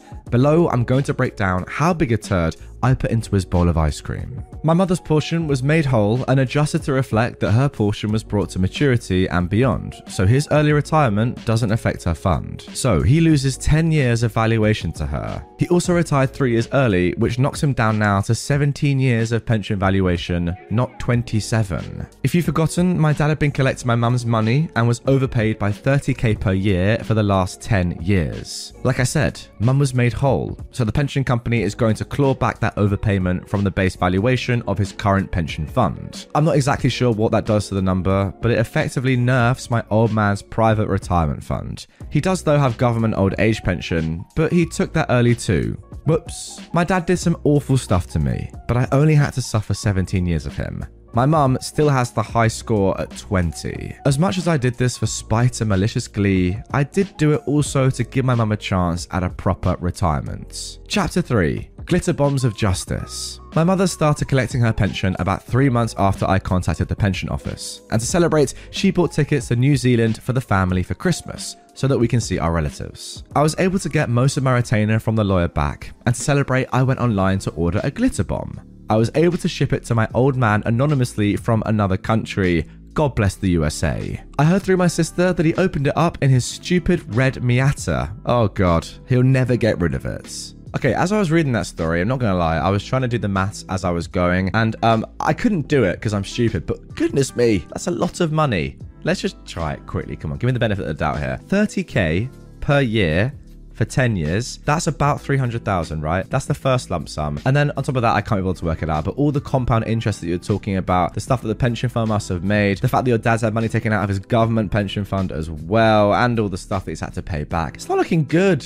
is all I will say. I hope that your mum has a much better retirement and old age life than your dad um, because it's what she deserves. You know what's super unnecessary as well, but I actually love the glitter bomb at the end. Like, you've made so much money out of this man. Rightfully so, I will say. Like, it's your mum's money, but still, you've got so much money back. But no, just to be petty at the, right at the bitter end, you're like, nah, screw it. I'm sending him a glitter bomb as well, just to really ruin his day. And he opens it in his car as well to compound his misery. I love it. This will be a long one, so grab some popcorn. Let me start with a little background. I am a 28 year old man, and my wife is 26. We married three years ago, and we've been together for six years total. When we met, I was already in my third year of college for a special branch of a very productive industry, something like the US Army. You go to a different country for a few months, do some really dangerous jobs, get paid a lot, come back for a few months, and so on. In the beginning, I was going for six, eight, or even 10 months at a time in order to promote as fast as possible. Now, I earn around four years of medium salary in my country in just three months. It's a hard job, but I love it. My wife was very supportive, and I always knew that it's very hard for her to have this kind of lifestyle.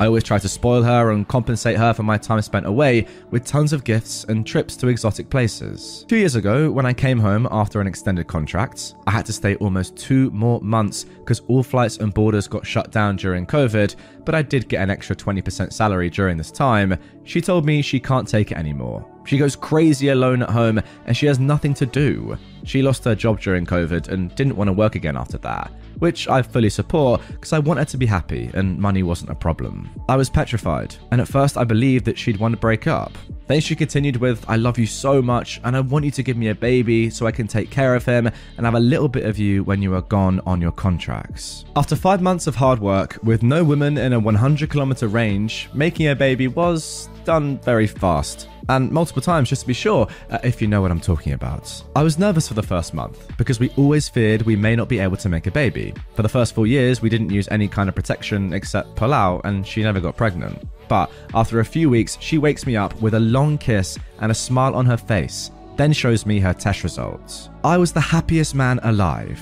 Everything changed. I was a man now. I was a father. I was on top of the world. I was going with her to every doctor appointment. And during my contract, I was asking for ultrasounds instead of nudes. The birth had no complications and everything went amazingly. One month later, I go on another contract to make some money that should cover every need for our little baby. Halfway during this contract, I receive a text from my wife which shattered my life. The text was short and simple, and I would never forget those four words that were sent to me in the deepest depression I'd ever had. I want a divorce. I didn't understand. I tried to call her to find out what happened, and nothing.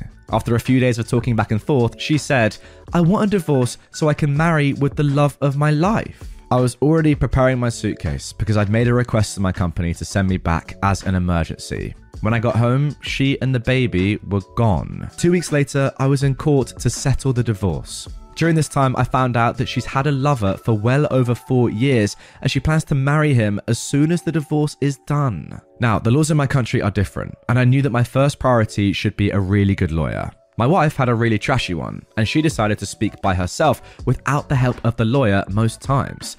Her whole idea was, I'm a woman and he is never home, well, even if the laws usually favour women in my country, cheating is considered to be a break of contracts, the wedding contracts. And she wanted to take full custody of our children in order for me to pay child supports. I was not letting this happen. I speak with my lawyer and an accountant, and it seems that I only had to pay child support from my base salary. My bonus is not included in child support because it's for my life risk and it's mine alone. And because the company pays less taxes on that danger bonus, I have a lot of them, and my base salary is around 10% of my income. When she found out that she would take almost nothing from child support, and I gave her the option of me taking full custody of the child with a no contact rule, and I'll never ask her for child support, she agreed in a second.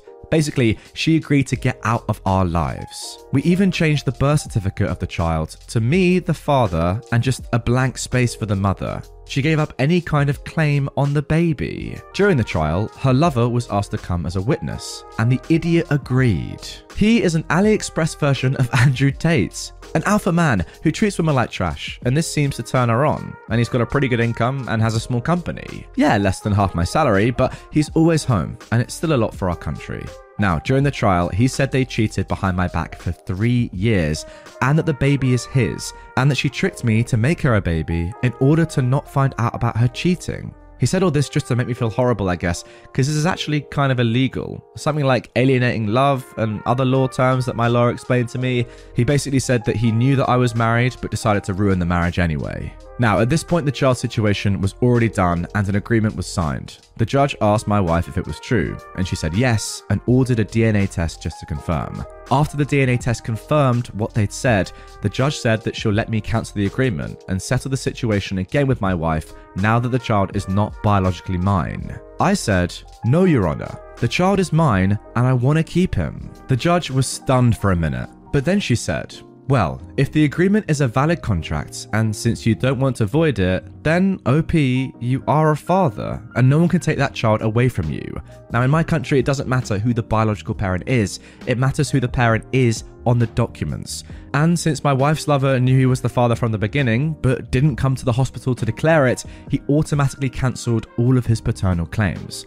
It sounds stupid, but it makes sense. It's in order to protect the idea of a family, and if a man recognizes a fatherless child at the hospital, he shouldn't fear that the biological father will come back. It's in order to protect the value of family and encourage people to do a good thing and start a family and things like that. Now the divorce was over, I got my baby, and my wife was out of my life. The first thing I did was to hire three babysitters to work eight hours a day so my child has 24 7 someone to stay with him, and I have time to prepare my revenge. I started two separate companies with the help of an online assistant from India. You can hire them kind of cheap and they do whatever you need online. This guy made two super professional companies on in, uh, one industrial. This guy made two super professional companies, one in industrial credits, giving money to businesses for a lower rate than banks, and the second one was a copycat of my ex company, but this one was in the same city as his. Both were made just for one client, my ex wife's lover. My assistant started sending tons of ads for my credit company to him. Emails targeted Google, FB ads, etc. I was sure that he knows that if he needs money, this is the place he can take a lot with low rates. Next, I made a lot of advertisements on the second company. But the company had only the machines and the rented space and only one worker, the cleaning lady. Every time somebody called for the company services, they got immediately declined because we're overbooked. My ex's lover, let's call him Dan, was one of them. Multiple times actually, and he got mad every time he got rejected because he sees how big the competition is. Now it was the time to give him the bait. Because my company had some problems in the main country, I don't even know in which country this company was registered, they changed the management and wanted to make some fast profit, so the regional manager wanted to sell some of the equipments. When Dan heard this, he started calling and sending emails to buy them out. The response was something like, We are an international company. We can't sell the brand, but we can sell some equipments. It was illegal for me to sell the company without showing him the accountant's data, which was empty, of course but equipments I could just sell with a simple contract. He wanted the competition out of his city. He did not need the equipment. So the manager gave him a deal. If you buy our equipment for, let's say, three times the price, we can say in the contract that we won't do business again in this city. In just two hours, I received calls and emails to my first company for a credit for that equipment and blah blah. I knew that Dan was out of money because he spent a lot on his future wedding with my ex wife. I sent him a contract. Based on our evaluation, the equipment is not worth that money, so he'll need to give us a guarantee from his company, and he's not allowed to sell any equipment or parts of his company until he pays everything back. And if he's behind on a payment for six months straight, I get all of it. Also, in the contract, I stated that the credit company will buy that equipment directly. Basically, I just give myself my own money. And I made sure every single word of the contract was legal and a deal was good enough for him to take. Later that same day, he sent me the signed contract. Now, normally he should be able to pay for everything, even if the clients he hoped he will get from this company leaving are not existent. He still should be able to pay if he gives me around 80% of his company income for the next five years. Fast forward a bit. On the day of his wedding, I go to give him an envelope. In my country, you give money in envelopes as a wedding gift. He started to laugh at me and tell me to get out because I'm not invited and he doesn't need my money. I smiled and I told him to open it. He looked inside and saw that I was expecting him to come into court next week. He laughed and asked, What is this? And I told him, See you in court. Enjoy your wedding night. The next week he came. I was suing him for child support. As I said in my country, if you're aware that you have a child and refuse to go to the hospital to recognize it, you are no longer the father, but you are still forced to pay child support, and it's actually an increased rate because you tried to dodge responsibility, like running from a car accident scene. He didn't want to pay, so he tried to say that he wants the child, or co custody, that he's the biological and blood and whatever. This made me happy because I wanted to drag the trial on as much as possible to drain him of all of his money. But I couldn't after the judge saw all his declarations during the divorce trial. She ended the trial really quickly, forcing him to pay me 40% of his, and therefore his company's income, from the time the child was born until he finishes college or I get married. And guess who didn't manage to pay? And guess who is the new owner of his company? Now, I don't work anymore, I just run his company and spend almost all my time with my child. All right, so let's quickly recap. You managed to get rid of your cheating wife, get rid of the AliExpress Andrew Tate, and also stop a child from having a terrible life with terrible parents. Oh, and on top of that, you made an unbelievable amount of money and you ruined a guy who just left his child at the hospital. What a win! Just looking through some of the comments now, people are saying how beautiful it is and how they hope that OP and the kid are doing great. And OP has said that they are doing great. They spend almost all their time together, except when he has to go to work for about four to six hours a day. But then the babysitter still come because he needs the help. He wants his kid to have some feminine energy in his life too. Yeah, makes sense. Also, his parents are very supportive. I mean, just sounds like a brilliant, you know, relationship there. What a man. Fair play to you and your family. I just can't believe that for four years, your wife was cheating on you. I mean, look, I know it's not that uncommon, but four years, you away, obviously, but earning so much money to provide for her while she doesn't even work after COVID. Yeah, tough spot, but still, she's not actually earning any money. That's just a fact. Yet she's the one cheating on you. And obviously, look, it's hard for her when her husband is away for all that time. I get it, but you know, it is kind of what she signed up for. I presume that you talked about doing this job and that you are going to be away for a long period of time. Ah. Embarrassing, but hey, that is the uh, the joy of life. That's for sure. Pay your tattoo artists. This happened when I was young. I heard it secondhand from my grandmother, who the main character of the cast lived with at the time. My uncle's ex girlfriend was an all around horrible person, an abusive babysitter. She got my uncle into bad crowds and legal trouble, and dabbled in so many substances from A to Z. She was also heavily tattered. There was an artist, the star of the story, who was a family friend. Great dude, insane work. She asked him to do a piece for her. Huge, intricate angel wings. Oh, the irony, across her back back. He agrees. It takes several sessions across weeks. She repeatedly has to postpone payments, but he's chill, family friend, yada yada. Until it comes to the last session, when it slips that she still doesn't have the money, and more importantly, won't have the money like ever. Now, the pro revenge. No collection agency, no refusal to continue. He smiles, waves it off, and says he'll finish up no charge. It's going to be a great piece. Legendary, one for the history books, he guarantees. She is stoked. So, right between those gorgeous wings, right up her spine, this idiot now has a massive veiny male appendage proudly standing at attention up her spine. She saw it in the mirror when he finished, and she was livid. But hey, what's she gonna do? She didn't pay him and wasn't going to pay him and expected hours and hours of work. You give a lot of trust to someone when they take a needle to your skin to lay down something permanent. Don't stiff your artists. The best thing about this revenge is that, yes, although the tattoo artist isn't going to get compensated financially for his time, this woman is still going to have to spend loads of money, either getting this tattoo modified with some more artwork on top of it, or just getting it removed via laser removal. Either way, she's screwed. I'll come back so long as Larry isn't there. To give you some background on my friend Tim, he's been programming since he was like seven years old. Tim said by the time he got to college, he breezed through most of his comp sci classes because a lot of the content they were covering he'd already mastered years prior. Tim is an excellent programmer. Tim's career has been quite successful. He's worked for Google, Facebook, Amazon, and finally a hedge fund.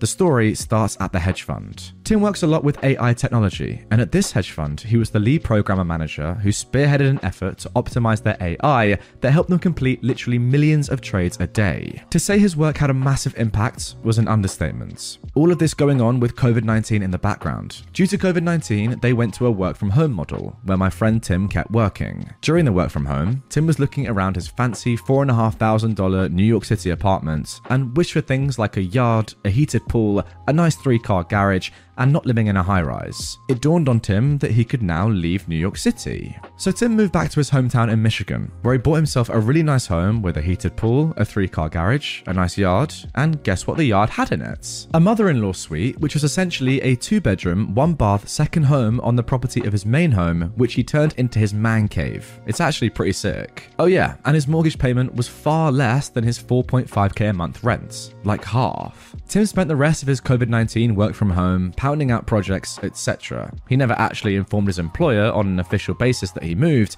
he just kept working. Then COVID 19 ended.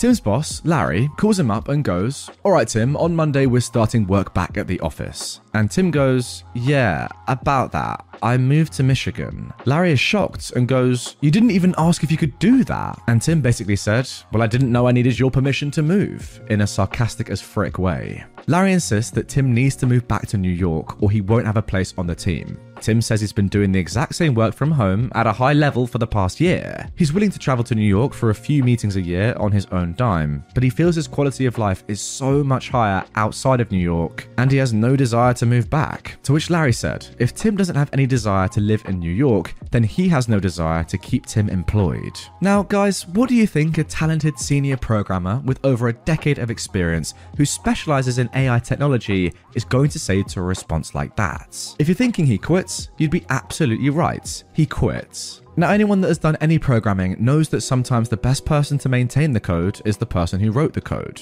There's logic, there's thought processes, there's so much that goes into programming that can be so individualistic, it can be hard for someone to take over a code they didn't write. Six weeks go by when John calls Tim. Now, John is the CEO of the hedge fund. John gets Tim to agree to consider coming back, so that's when John suggests they fly Tim to New York and he sits down with John. Tim, however, flipped the switch and said, No, how about you fly out to Michigan and we discuss this? Tim said he said that because he wanted to establish if he was going to come back, it was going to be him working from Michigan. And if he was going to talk about his employment, it was going to be done in Michigan. John agreed, and two days later flew out to meet with Tim. Tim sits down, and John says they really need him because he provided a lot of value to the organization, and the programming team is struggling. John offers Tim the opportunity to come back with a 20% pay cut, since he won't be living in New York, and John called that a cost of living adjustment. To which Tim said, No, I want a 15% raise above what I was earning. John sits back and responds, the reason we pay what we pay is because we ask you to live in New York, and we understand that's an expensive city to live in.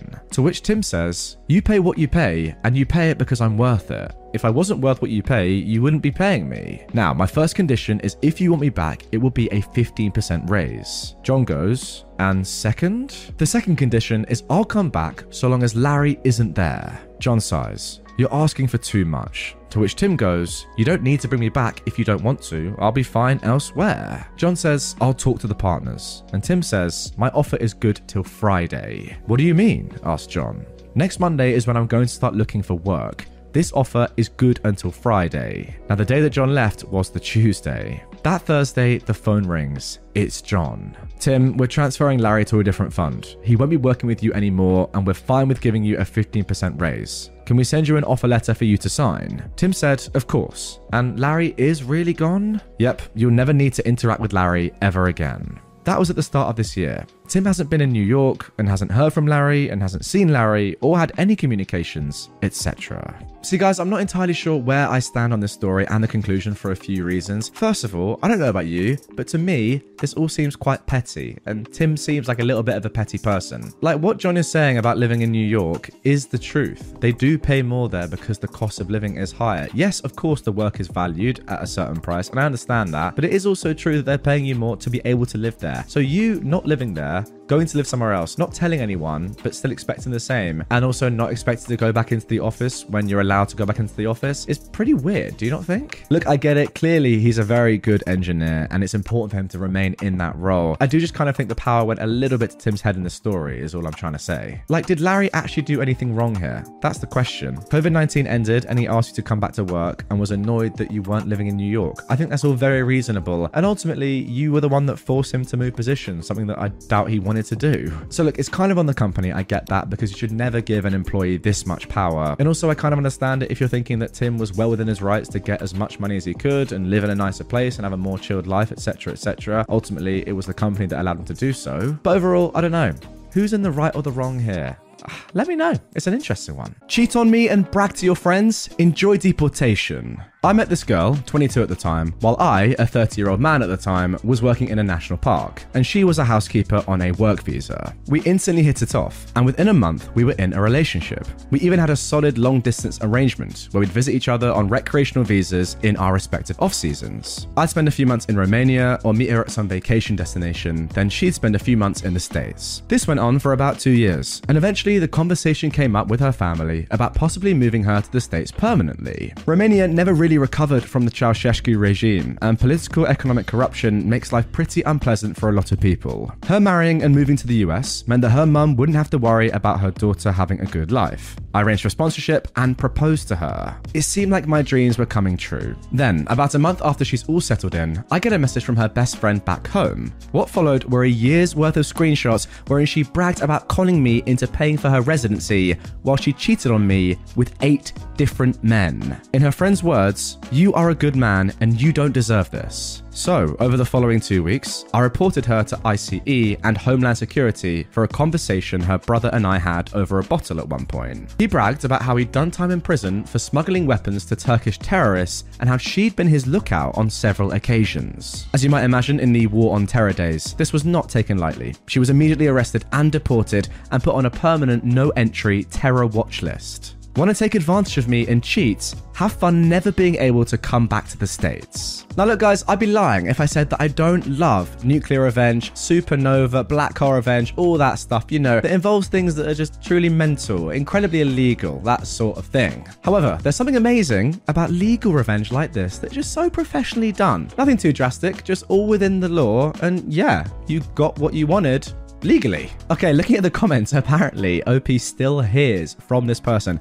and both of her brothers, most of her cousins too, all sending him death threats, and her mum congratulating him, saying she could use a son like me. Strange. The mother's approving what you did, but the rest of the family are saying, you need to die. Franchise owner told me I was a nobody who should know her place. He doesn't have a business now. I got hired to be the manager and completely run a frozen yogurt shop after working at a different location that had different owners for years. I was promised great pay and complete control. I get there and it was a train wreck. The type of yogurt they sold you took a powder base, mixed with milk, and add flavors. The workers were just pouring straight milk into the machines. The floors under the machines literally had never been cleaned. I found an anthill under the cold topping cooler. I found mold in multiple machines. They didn't have a blender to mix the yogurt or a recipe chart for employees. The owners also owned a Subway, so the only knives they had were dull Subway knives. They had no gloves or cleaning supplies of any kind besides dish soap. I worked my butt off cleaning the store, literally spending hours with a razor scraping the years of yogurt off the floor. The owner fussed at me for doing unnecessary things on the clock and demanded that I clock out if I wanted to do that. He also only kept four employees at a time in the store and tried to make them all work at the subway too so he could just pay them that way. I refused. One of the employees he had when I got there was literally 14. The state I lived in allowed that, but had very strict rules about it. Like they can't work before 7am or after 7pm, they need to have a 30 minute break every 4 hours, etc. The owner made the schedule, and I noticed that he had the 14 year old there alone for 6 hours. I go in on my day off to order toppings and then told her she needed to clean, not just sit on her phone the whole time. She got annoyed with me, but finally did it. Then I come out of the office, clock in, and tell her she has to take a 30 minute break. She goes off on me, and I'm like, look, kid, it's the law. She called the owner about it, and he immediately yelled at me that I was no one and had no authority. I have no right to make her clock out, and I needed to understand my place. So the next day, I opened. I cleaned all the machines, filled them with cleaner water, not yogurt, and put them to wash cycle. I mopped the awful floor, took out the trash, then went into the office and typed up a sign with pictures I'd taken of all the disgusting things I'd seen and since fixed. I printed it out, taped it to the door on the inside so it couldn't be ripped off, locked the door, slid my keys under it, blocked the owner, and left. The sign read, Dear customers, I apologize for the inconvenience. Due to the owner, owner's full name, believing this is an acceptable way to keep the store and that cleaning this is unnecessary, I, a nobody who should know her place, have decided you deserve to know the disgusting state of this store prior to my employment. The store will remain closed until he tricks someone else to manage it for minimum wage after promising $18 an hour. Feel free to speak to the owner at the subway across the shopping centre. I don't recommend eating there though. I've also contacted the Department of Health and the Department of Labour for his illegal hiring of a minor without following the law and his demand that all workers here also work at the subway so he only has to pay us subway checks with yogurt shop name hours added on. Corporate of both, the frozen yogurt chain and the Subway, have also been contacted over the multiple contract violations the owner has done. Apologies again for the inconvenience. If you still would like a cold sweet treat, I recommend another ice cream shop nearby. In conclusion, the yogurt shop and his Subway got closed down.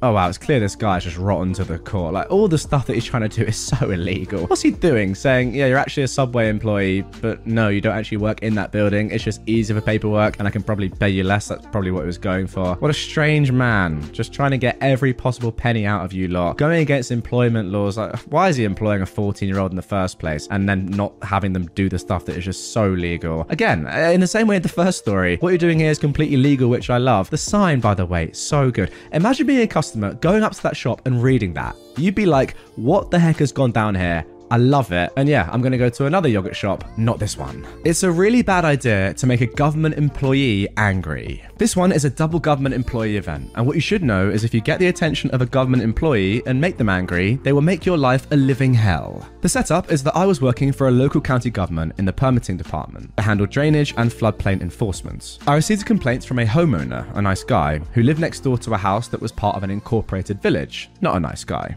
The nice guy lived in an unincorporated portion of the county, and hence the call to me as an agent of the county. I drove out to the sites and to investigate and discovered some interesting facts. The permitting agent for the village allowed the incorporated homeowner to fill his lot, affecting the drainage, which caused the unincorporated lot to flood every time there was anything more than light rain. The nice guy indicated that there was some tension between him and the not nice guy, and part of the issue was that the nice guy and his partner were a gay couple. This ran up a red flag for me, but in trying to be impartial, I took the information and some photos for the file and indicated that I would contact the village to find a resolution. I wrote a letter and then called the village inspector, Jack Wagon, to discuss. I was told by Jack Wagon that the village could do as it pleased, and that I could do nothing to stop the not nice guy from doing as they pleased, as it was approved by the village.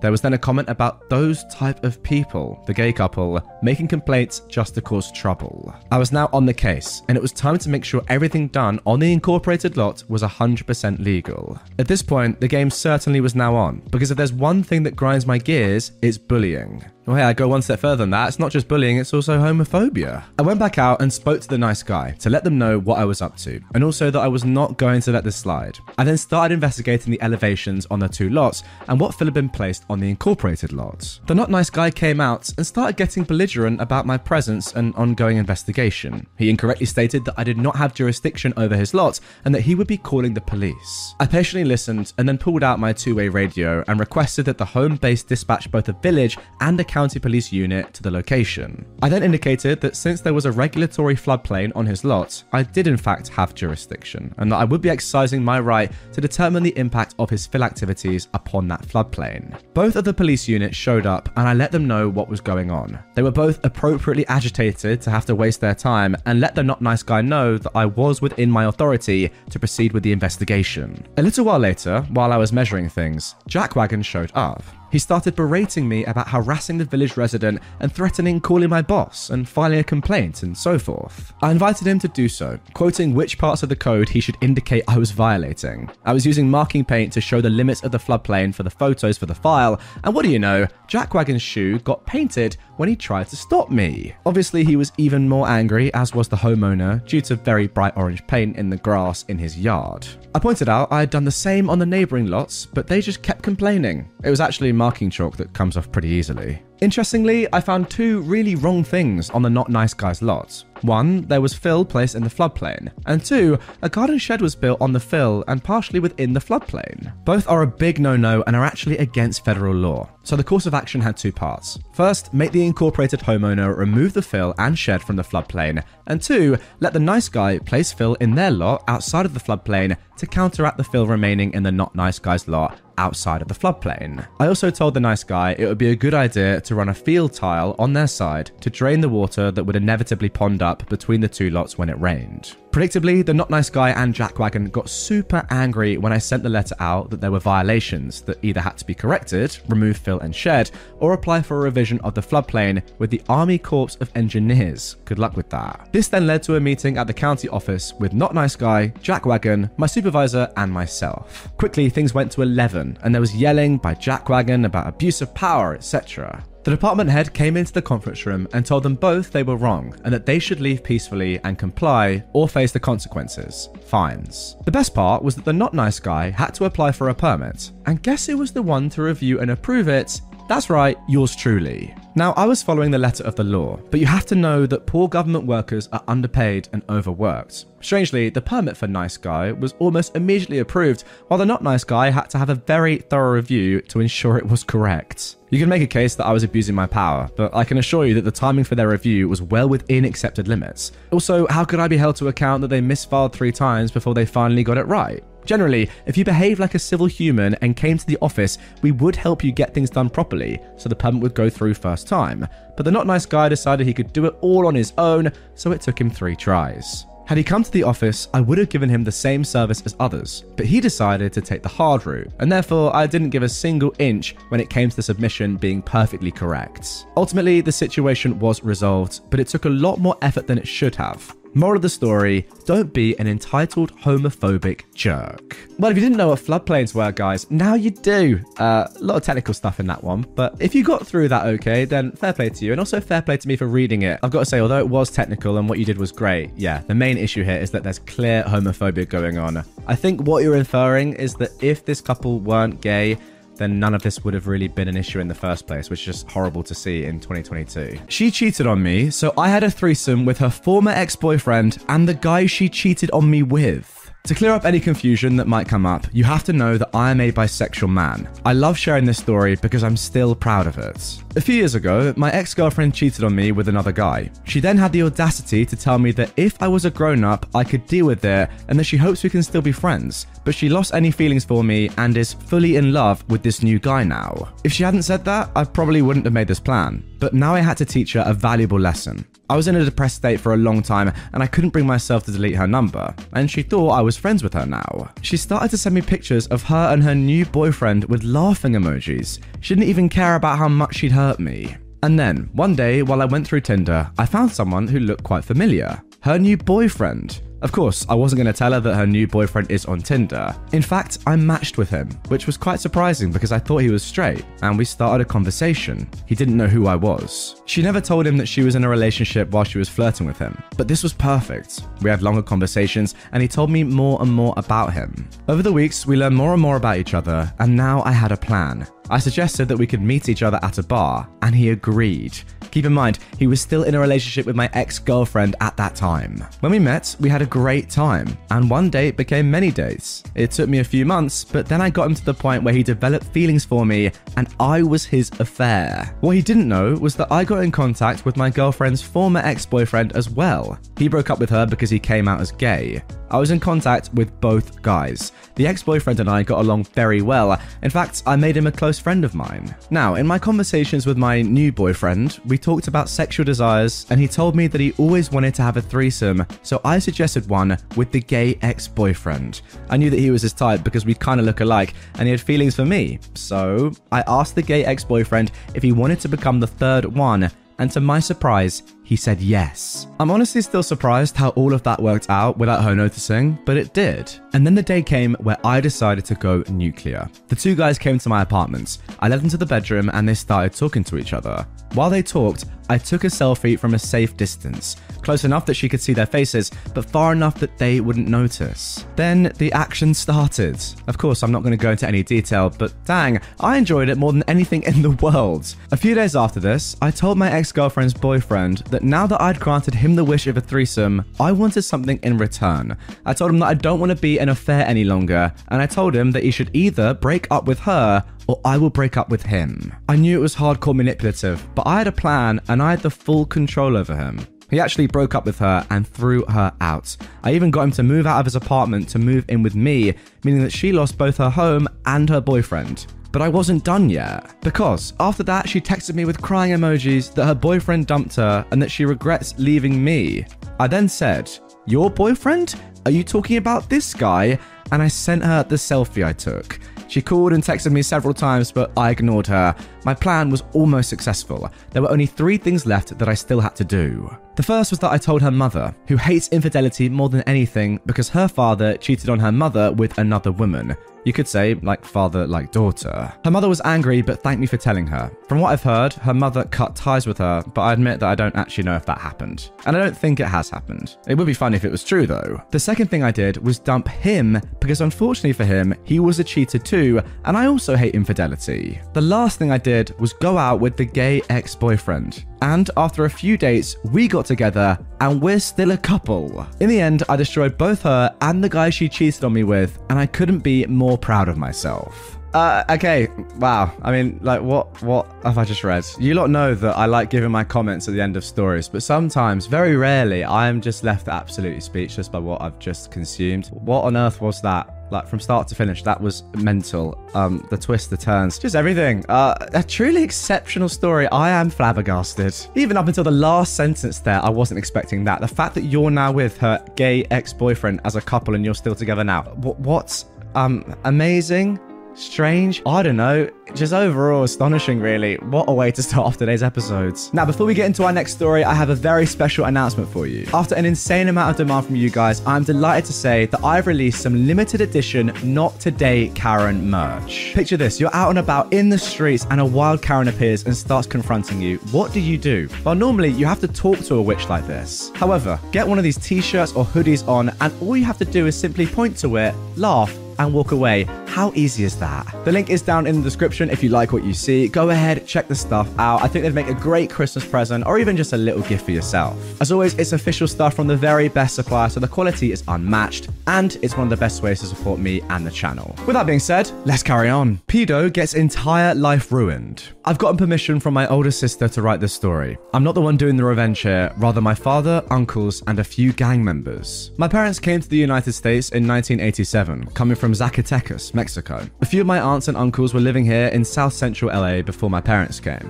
I have in total five siblings, two sisters and three brothers. I am the youngest, now 18 years old. My sister is three years older than me, so 21. She was 13 years old at the time of this story. My uncles were gang affiliated, and my eldest uncle, who is now 62, was an amazing tattoo artist. This is relevant. My dad wasn't a gang member, but was well known in our city for participating in gang activity, but he never really jumped in. One of my uncles threw a party for his daughter's birthday. Practically anyone who wanted into the party was allowed to join. I know, stupid mistake by them. Myself, my brothers, and mother weren't at my party, as it was also my mother's sister's birthday, and we enjoyed being around her more.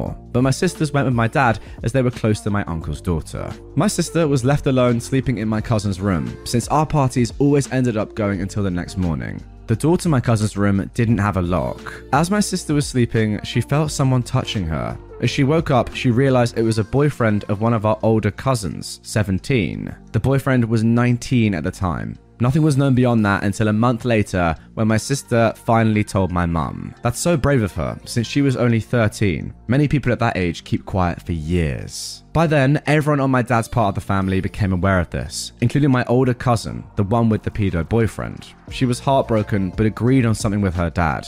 She set up her boyfriend into meeting up with her at a local park. My dad, along with my uncles and a few members, waited at the park at around 9 pm very lonely, barely lit, a quiet park. A friend of my uncle, known as Santi, rest in peace, had a small RV in which they waited.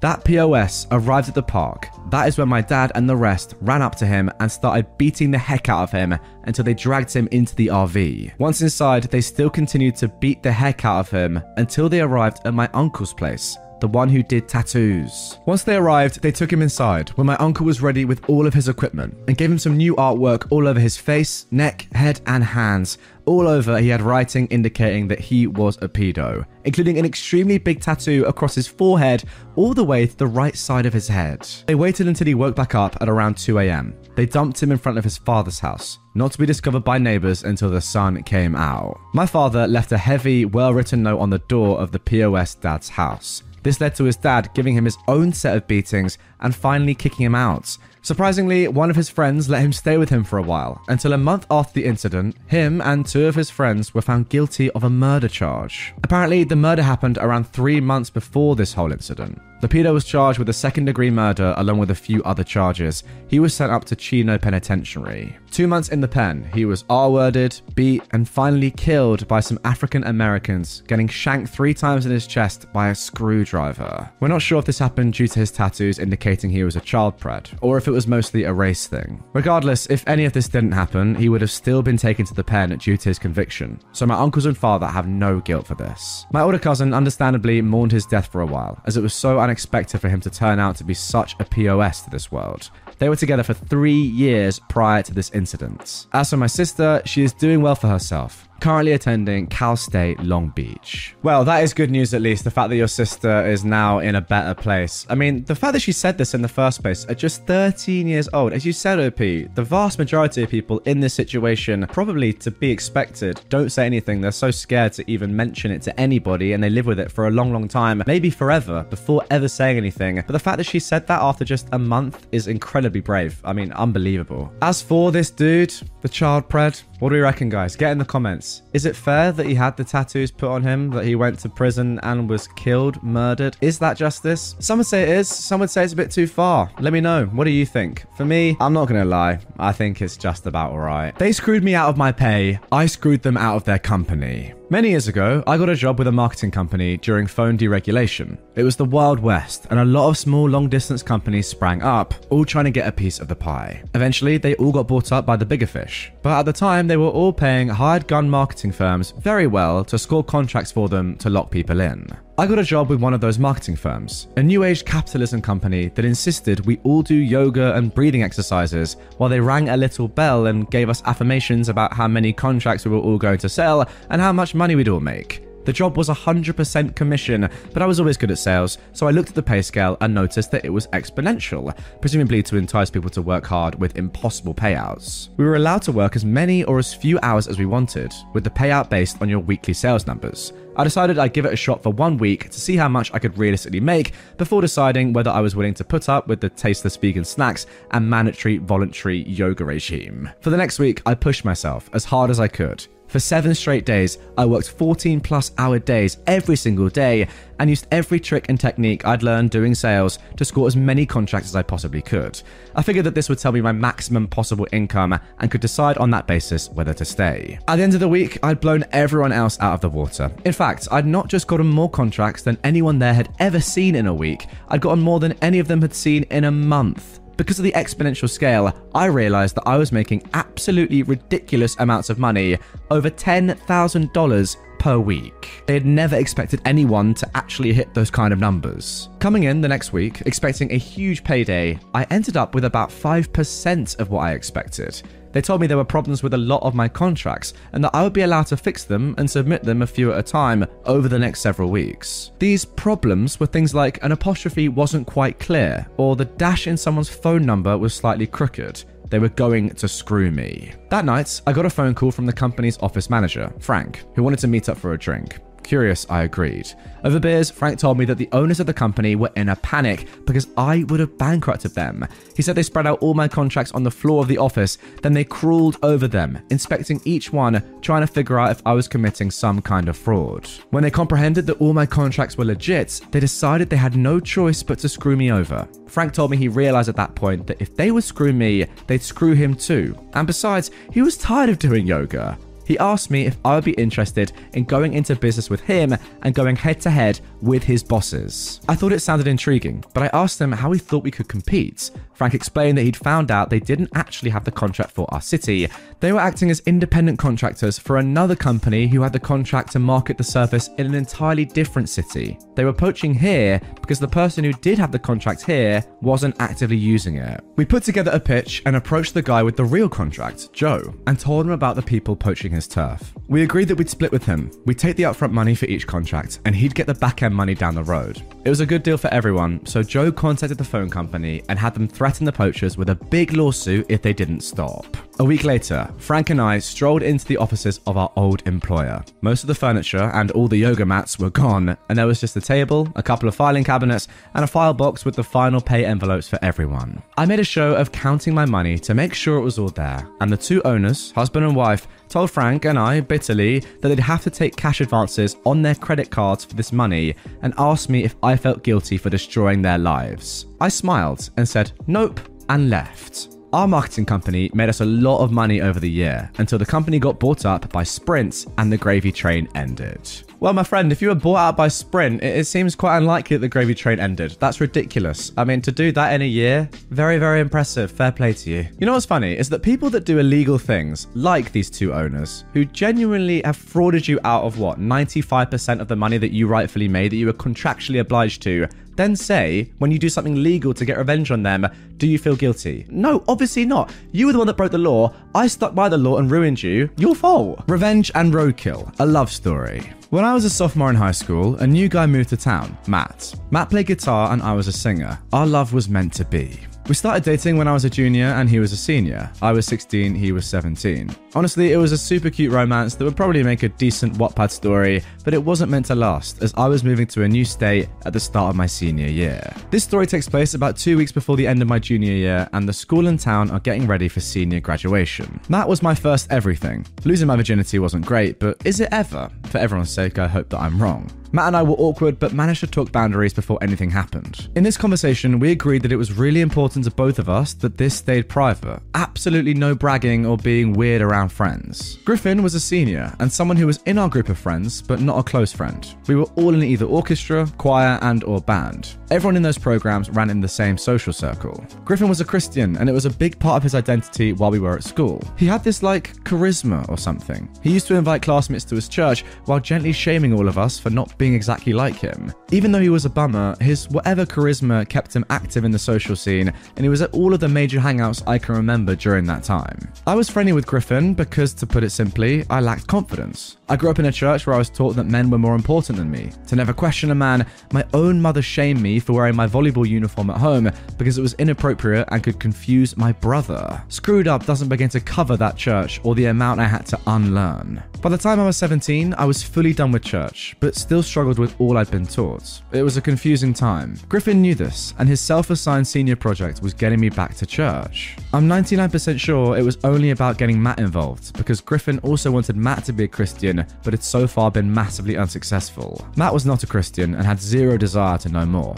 He saw firsthand how the church treated me and my family after some rubbish happened that was out of our control. Matt was not a fan. I kept a journal during that time in my life, because if I didn't, I'm sure I would have done something terrible to myself. My journal was plain, nothing on it to draw attention because I never wanted my family to think it was a journal. It was supposed to look like a school notebook. One day during lunch, I was at my usual table where Griffin sat. I realized I needed something from the choir room, so I left my stuff at the lunch table, not thinking anything about leaving my backpack there. I had no idea anyone would go through my stuff because that had never happened before, and I didn't have anything of value in there anyway. Well, as it turns out, my journal ends up being valuable because I'd written about Matt and I. Griffin thought he had the ammunition to get me back into church, and I'm assuming Matt was supposed to join us. Griffin proceeded to take my journal and tell basically everyone in our social group, which led to most of the school knowing. A private moment became everyone's, and it was freaking humiliating. Thankfully, Matt didn't blame me, even though I felt like it was all my fault. He was more confident than I was, but also didn't get nearly the same shame thrown his way that I was getting. I knew I was leaving in a few months, so I tried to keep my head down and focus on school,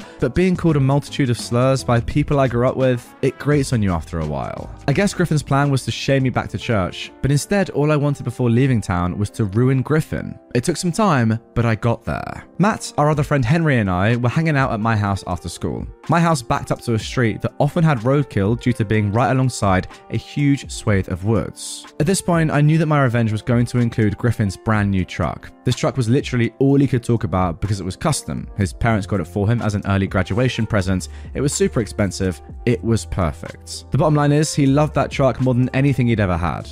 I'm not a car person, so I have no idea what the truck was or if it was good, but I do know it was really, really tall, like you couldn't see the top of it, which ended up being bad for Griffin, but fantastic for revenge. There was a big, super dead possum on the road behind my house that had been there for what seemed like a week, but I don't remember how many days exactly. Normally, the town was good about sending the guy down our road to pick up roadkill, so it had been there long enough for me to notice it, which didn't happen often.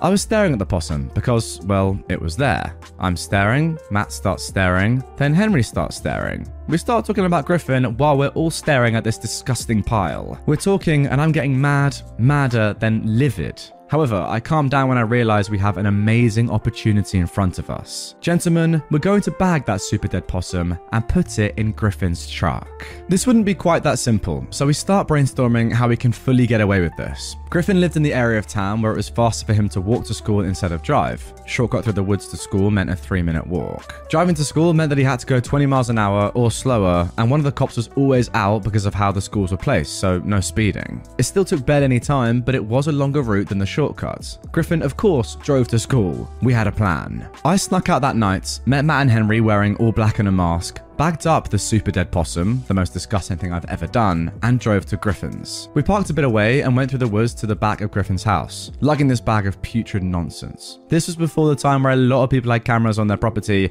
so we didn't have to worry about anything besides floodlights on the side of the house. We decided to put the possum on top of the truck, knowing that Griffin wouldn't be able to see it, couldn't drive like a butthole, and wouldn't be taking his truck anywhere besides school. So, that possum was freaking bloated. And if any of you are at all familiar with bloated roadkill, you may know where this is going. The possum was heavy and not going anywhere until this revenge was done. The next day at school, Griffin parks in the student lot like normal. We go to class like normal. I get called a few names throughout the day, and everyone is normal. I went through that day gleefully, awaiting the final bell, knowing Griffin was in for a nasty surprise. This is happening two weeks before graduation in a very southern state. It was hot as anything where I grew up, with 90% humidity on top of it. So, the bloated, super dead possum on top of Griffin's car, that possum did what an old, bloated possum is gonna do, which is explode. If you've never experienced this smell, I hope you never do. The final bell rang. Matt Henry and I strategically placed ourselves a bit behind Griffin so we could see him once he got to his truck. When you made it to the parking lot, you made it to the smell.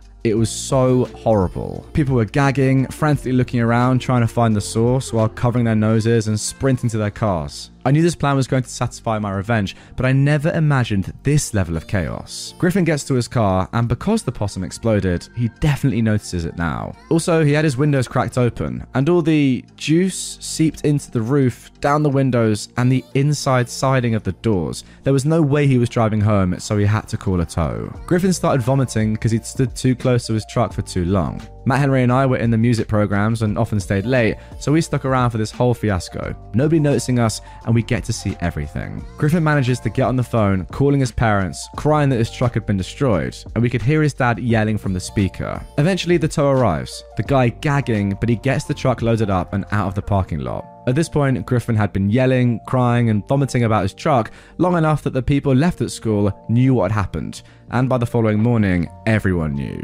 When Griffin came into school the next day, his parents and a guy in a suit were with him. A lot of people knew Matt and I had issues with Griffin. Matt was called to the principal's office, but never me. I never know the exact reason for this, but it's most likely a combination of not having any physical evidence against Matt and myself, and that no one imagined a woman would be involved in a retaliation scheme so disgusting. Griffin, his parents, and Guy in suit tried to throw weight around to get some type of punishment for what happened, but there wasn't really anything the school could do to appease them without knowing who did it or having evidence that it happened at school. There were cameras at school, but it was clear that Griffin arrived at the school with the super dead possum already on his car. Everyone totally knew that Griffin's car was destroyed by Matt, and probably me, but never Henry. There's no reason to suspect Henry, but with no proof, no one could actually say anything. After that day, people stopped calling me names, and I was mostly ignored until I moved away. If people did have to talk to me, they were polite and to the point. I was told years later that people were genuinely terrified of Matt and I because plenty of trash had been said, so everyone thought they were going to be next.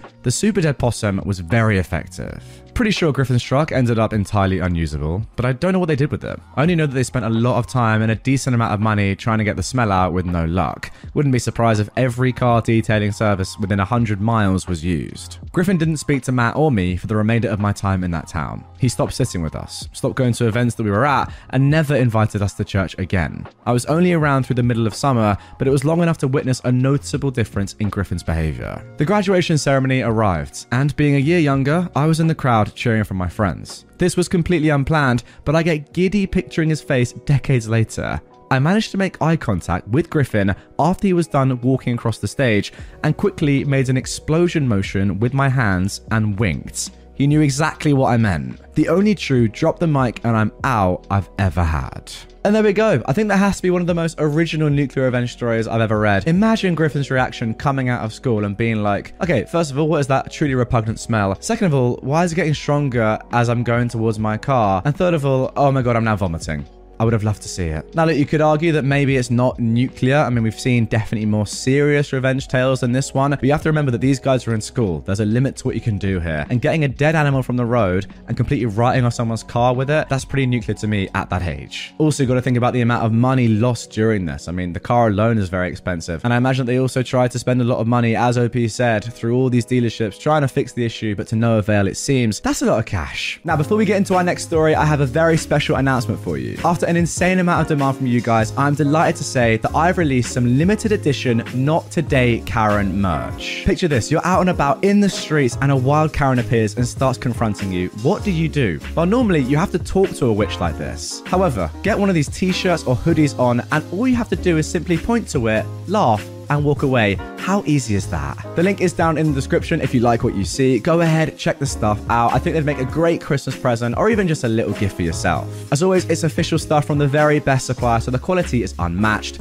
and it's one of the best ways to support me and the channel. With that being said, let's carry on. How I got a car dealership to give my friend a newer car. Circa 2020 January, my friend makes a stupid decision and buys a brand new car he can't afford. His insurance is like $400 a month, he makes like 10-25 an hour working as a shift supervisor at McDonald's. His car payment is like 7.95 a month. Now, at 10.25 an hour, 30 hours a week, that's a weekly income of about $300 a week or about 1,230 a month. So, yeah. So, my friend came to me for help because I used to sell cars and I know the industry pretty well. I go over his paperwork. The dealer did rip him off, but my friend is trying to find a way to get out of this mess, and ripping someone off isn't illegal. They did, of course, overcharge him for warranty, they gave him a higher APR, they had add ons, etc., but none of that is illegal, and I know the only way I can get my friend out of this deal is if they did something illegal. So I look at his finance application that my friend signed, it correctly listed his income, which turned a light bulb on in my head. No bank is going to approve someone for a $795 car payment if they're only making $1,200 a month. It does not make mathematical sense to do that. So I start searching through his paperwork for the finance app the dealer submitted to the bank. Oftentimes, when you submit a finance application at a dealership, the dealership will take the hand filled out application and reproduce it electronically. This is pretty normal. However, on the application the dealer submitted to the bank, the dealer said my friend was a GM for the McDonald's and made $70,000. My friend had good credit, so it doesn't appear like the bank asked for proof of income. So I go to the dealership with my friend and tell the sales manager he's going to want to put me in touch with the GM because we're going to be unwinding my friend's deal and giving his trade in back. The sales manager thought I was joking. The GM also thought I was joking. Then I demonstrated how his dealership finance department committed bank fraud. I showed the GM the finance app my friend filled out. I then showed the GM the finance app his dealership submitted to the bank and pointed out the income difference. My friend really made 14,000 a year. The dealership claimed my friend made 70 a year. That's bank fraud. That's a felony. Let's keep this simple, shall we? The GM sees his dealership is in a load of trouble. The proof I'm presented to him is rock solid. He knows it, I know it, we're all on the same page. He goes, Okay, so what can I do to make this right? I go, unwind the deal, give me my friend his trade in back. Unwinding the deal is basically the GM agreeing to cancel it, and basically erasing the deal and pretending it never happened. The GM tries to avoid that, but I remain firm and remind him that we can easily take this documentation and turn his life into a living hell, and he knows I'm right. My friend also needs a car to get to work the next day. The GM says he'll check into it, and he comes back and tells me, unfortunately, they sold his trade in already. I said, that's fine, unwind the deal, and let's put my friend into something as good or slightly better than what he traded in for. The GM goes, so he'll buy a car similar to his trade in? I said, no, you'll give him a car similar to his trade in. The GM goes, it doesn't work that way. I go, it does when you commit bank fraud. He's upset with me, and I remind him I'm actually being really nice, and the situation can totally get really ugly. Like felony level charges ugly, like losing your franchise ugly. So, yeah, this is gonna hurt, but it's gonna hurt less my way. The GM goes, alright, and he looks in his inventory and he tells me they have a 2007 Focus with 10k more miles. I tell him, no, the car you give my friend needs to be the same or better than what he traded in. The GM counters. I'm giving him a free car. And I go, No, you took his trade in, you sold it, you made money on that sale. You also committed a felony in the process of selling him his new car. You're now correcting that mistake. This is not a free car for my friend. This is you correcting your mistake. The GM insists that's what he's willing to do. I tell him if he can't do better than that, we will go to a consumer protection attorney and have a conversation with them. Now, my friend didn't want to go down this route, but that was our plan B. We get to go up, and the GM says, Wait, give me one second. I have an 08 Civic. It has 5k more miles, but it's a Civic and not a Focus. I'll unwind the deal of the new car and put your friend in the Civic at no extra cost. We agree. The GM has the paper drawn up. The old loan on the new car is cancelled. They take in the new car again, but because it's already titled, they'll have to sell it as used. That sucks for them. And they gave my friend a better car than the one he traded in. Now, for people asking why we didn't get a lawyer involved from the start, we could have done that, but courts take a long time, and this was a faster way to fix the situation. Uh, quite a lot to unpack here in this one. First of all, I have to say off the rip, you need to like educate your friend somehow on financing, like get him into some sort of finance class. Because yes, you helped him out in the end, but I mean, that decision on its own, in principle, was absolutely ridiculous. Paying that much for a car when you're only earning pretty much the same as that when you add the insurance together, yeah, that's nuts. Uh, please make sure he gets a little bit more responsible with his money, first off. Secondly, I really like your rationale for not going through the legal process because I completely agree. That might well have been way more effort, time, money, who knows, than it actually, you know, needed to be. In the end, you got a good deal. Like, yeah, you probably would have made more money had you sued and gone through the legal route. But who really wants that at the end of the day? Like, ultimately, your mate has to go to work the next day and he has to be able to drive. Logistically and even emotionally, it just made a lot more sense to do what you did. So good thinking there. However, what I will say is that despite you doing all of this, I think I would still at least report it. You don't have to sue, but report it to the authorities because, as you say, this was illegal, this was a crime. And let's be honest, it's almost definitely not the first time this has happened. And if you don't report it, it's likely to happen again. So, not just for your friend's sake and your sake, but for any other customer in the future and in the past sake, I think you should still report this. Haribo Revenge goes way further than intended. I was a witness to this a long time ago, and the results were learned of by word of mouth. Once upon a time, there was a kid. Let's call him Marco. Marco was your everyday kid, a little skinny. I remember him being slightly geeky. If you left your pens unattended, he'd disassemble them before you turned back around in your seat at times. He was nice, polite, and fairly helpful. This was middle school. One day, though, he does it to a bully. Let's call him Polo. Polo is huge, but with fat. He looks like if you drilled three holes into him, a giant could use him for bowling. He's not nice. He's not handsome. He's got a posse of equally disgusting friends who all gang up together to bully others. I suspect that if they hadn't ganged up with each other, they would have been bullied. Perhaps they had been in the past and got a taste of power over others when they ganged up. I don't know, I kept to myself. One day, I see Marco with a swollen eye and wet hair. He's limping a bit too, and his backpack is ripped. I asked him what the hell happened. It turns out Polo threw him into a bathroom stall by his backpack, which ripped. The toilet got him in the knee, and Polo shoved his face into the water, bashing his eye into the seats. I asked why Polo had done this to him, and he says, I took his pen apart. It was just a Bic Cristal or some cheap pen like that. Things escalate over the next few weeks. Eventually, Marco has to take time off when Polo strips him naked in the bathroom, except for his boxers, and makes him shove them into the toilet. The school, being full of your typical buttholes, tries to expel Marco for damage to school property and does nothing to Polo. This is stopped by video evidence of the gang leaving the bathroom, laughing and rifling through Marco's backpack, then tossing it in the trash. When Marco comes back, he's different. He's not happy. He's quiet, subdued. He doesn't talk to anyone, and bruises magically appear on him between classes. He withdraws into himself and begins to look positively skeletal. Of course, no one at the school does anything, except this one nice jock. He comes across Polo stealing Marco's backpack and folds Polo into a trash can. Of course, he's suspended, but does it again when he comes back. The teachers give up on suspending the jock after his parents threaten to sue. The fact that someone bothered to stand up for him, though, seems to have given life back to Marco. He starts opening back up and putting weight back on, which is very good. One day, though, he's wearing a scarf. A very special, beautifully knitted scarf. His grandfather had knit it for him. Yes, grandfather, before he died. Polo steals it and comes back the next day with a bag of ashes, handing it to Marco. He laughs hysterically. Marco comes back the next day with a backpack full of sugar free Haribo gummy bears. Polo, being the glutton that he is, steals every single bag of bears and eats them by the fistful throughout the day. Marco cries, but I remember something in his sobs that didn't quite reach his eyes. Near the end of the school day, Polo lurches out of the classroom and bolts for the bathroom. He doesn't come back the next day, or the next. someone says they saw blood in the bathroom. Polo comes back a few days later with an eye patch and mottled, fading bruises all across his face.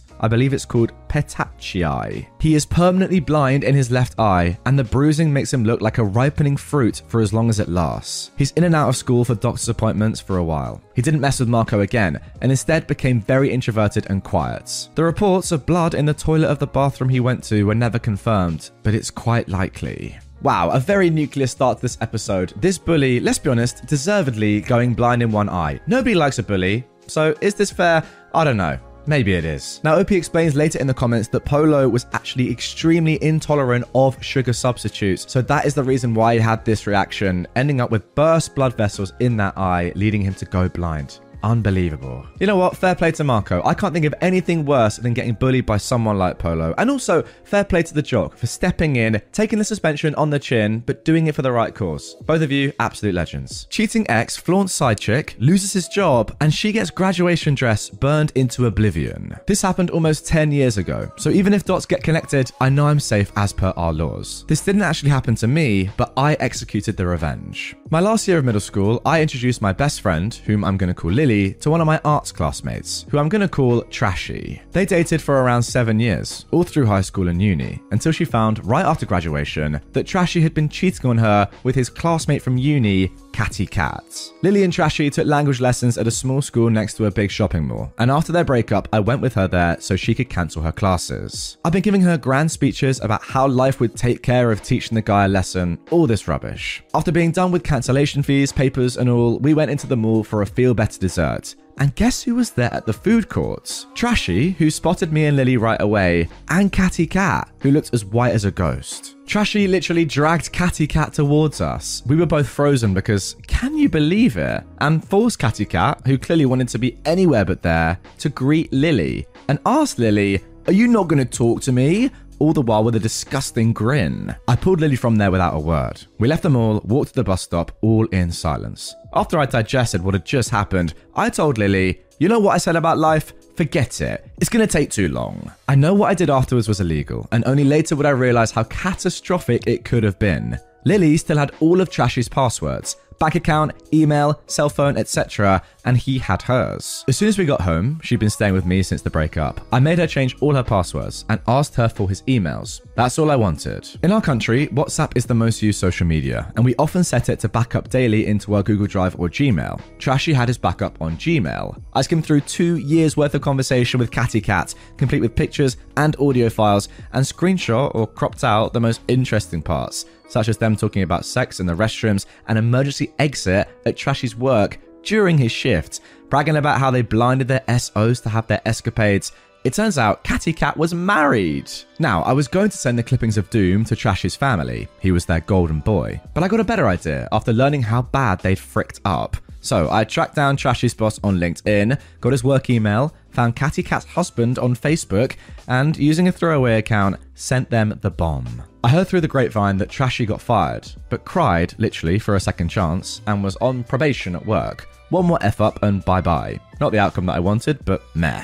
Fast forward a few months, I was talking to my cousin and she was telling me about how her fiance's colleague was traveling all over the world and he recently posted some pictures at a bar made of ice and she wanted to travel there too. She showed me the picture the guy had posted. Lo and behold, traveling colleague was Catty Cat's ex husband, Rick. I asked her how she knew Rick and she told me he was her fiance's friend and work colleague. I didn't tell her about my shenanigans, only said that Rick's ex wife and my best friend's ex had cheated on her, and inconspicuously, I hope, asked my cousin how Rick was, how it must have been a sad breakup for him, and did she spill the tea? So, Catty Cat had introduced Rick to Trashy during her graduation ceremony a few weeks before I sent the bomb, saying, Look, this is the friend who helped me with my graduation project. Rick had allowed Trashy and Catty Cat to use his computer at home for said project, it turns out they were screwing on his bed while he was working his butt off to pay for her sorry one, and she made him shake hands with her lover. Rick was a programmer, Catty Cat was from the countryside, and she'd been living in the city with him for a few years. Rick had an awesome salary. He paid for everything so Catty Cat could focus on uni. But one day, he received some evidence that his wife was cheating on him. with the guy he'd shaken hands, the same guy he allowed to use his computer in his house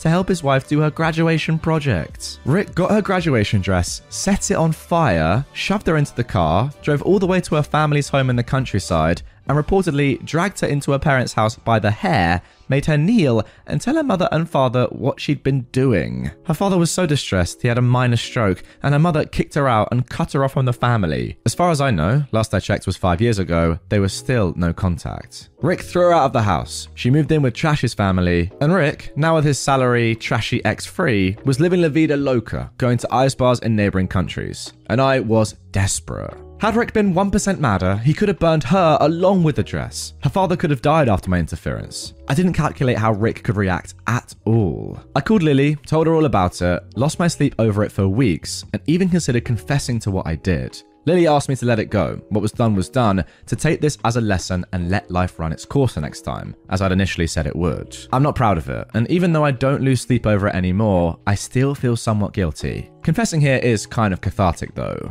Okay, it's one thing cheating on your partner. I mean, that's pretty bad. I think we can all agree. But then to do that and then introduce your partner to the person that you're cheating on them with and have them shake hands is actually crazy. Like the level of psycho that you must have to be to do that is actually nuts. And the fact they both did it as well, they genuinely said, No, I want you to meet the person that I'm cheating on you with. I, it's unbelievable. It really is. That might be the most shocking thing in this entire story to me. I mean, I don't even care that someone almost died, had a stroke. The fact that someone would do that, wow. And also, OP, it's not your fault that it could have gone a lot worse. Like, them cheating was the reason why this happened. Them cheating is the reason why the dad had a mini stroke. It's not you telling them. It's not you making Rick know that it happened. Like, yeah, you did the right thing by letting everyone know and telling Rick what was going on. The fact that her dad had that reaction is because of his daughter's actions. It's nothing to do with you. And also, I know you say at the end, or at least Lily has said, next time just let nature take its course. I don't know. I feel like cheaters need to be called out, right? What might have happened if you hadn't called them out? Yes, the dad nearly died. But again, we've said that's not your fault. So Rick Captano, didn't he? I, I think you did the right thing there, personally. Let me know what you think down below in the comments. Now, before we get into our next story, I have a very special announcement for you. After an insane amount of demand from you guys, I'm delighted to say that I've released some limited edition Not Today Karen merch. Picture this you're out and about in the streets, and a wild Karen appears and starts confronting you. What do you do? Well, normally you have to talk to a witch like this. However, get one of these t shirts or hoodies on, and all you have to do is simply point to it,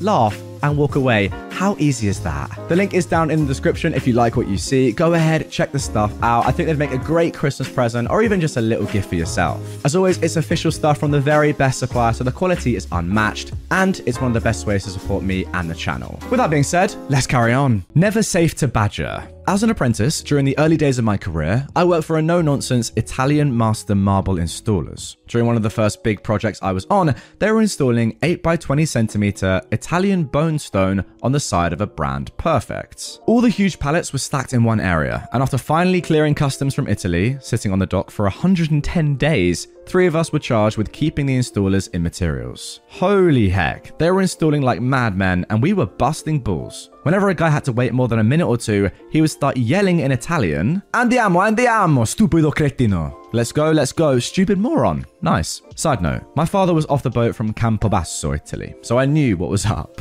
At the same time, the so called bank safe guys were also on site. Seemed there was a stupid visor, an older gentleman, and his nitwits, Bluto like son. He reminded me of Non General Zod's slow lackey. After three weeks of listening to the dad berate and badger his son, we'd all just about had enough of his trash. This was evident during one lunchtime when a tree frog jumped out of one marble crate. The idiot dad grabs a gallon of muriatic acid sitting there, pours some into a plastic cup, and proceeds to drop the frog into it, bellowing an evil laugh. Oh, look, an Italiano frog. Here's what we do to them here in America. As luck would have it, the frog merely jumps the F out of that cup and right onto the guy. Holy heck, he starts screaming as the acid is all over him. He runs out to the hose and starts drenching himself. While he's out there, all the other guys agree that he's just a POS, and the son was the prez of that club. Okay, another week goes by and all the trades were behind schedule. Our marble crew was on our final leg, and the very last pallet was behind this god awful huge deposit safe still packed on a pallet. I couldn't even get around to it to offload it by hand. I politely asked the kid if he could move it, and he snaps,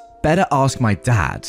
Ugh, so I go and find him, again, politely inquire, and he snaps, I'll move it when I'm good and ready. You think you're more important than us? Can't you see we're busy? Who the frick do you think you people are? You people? Hmm.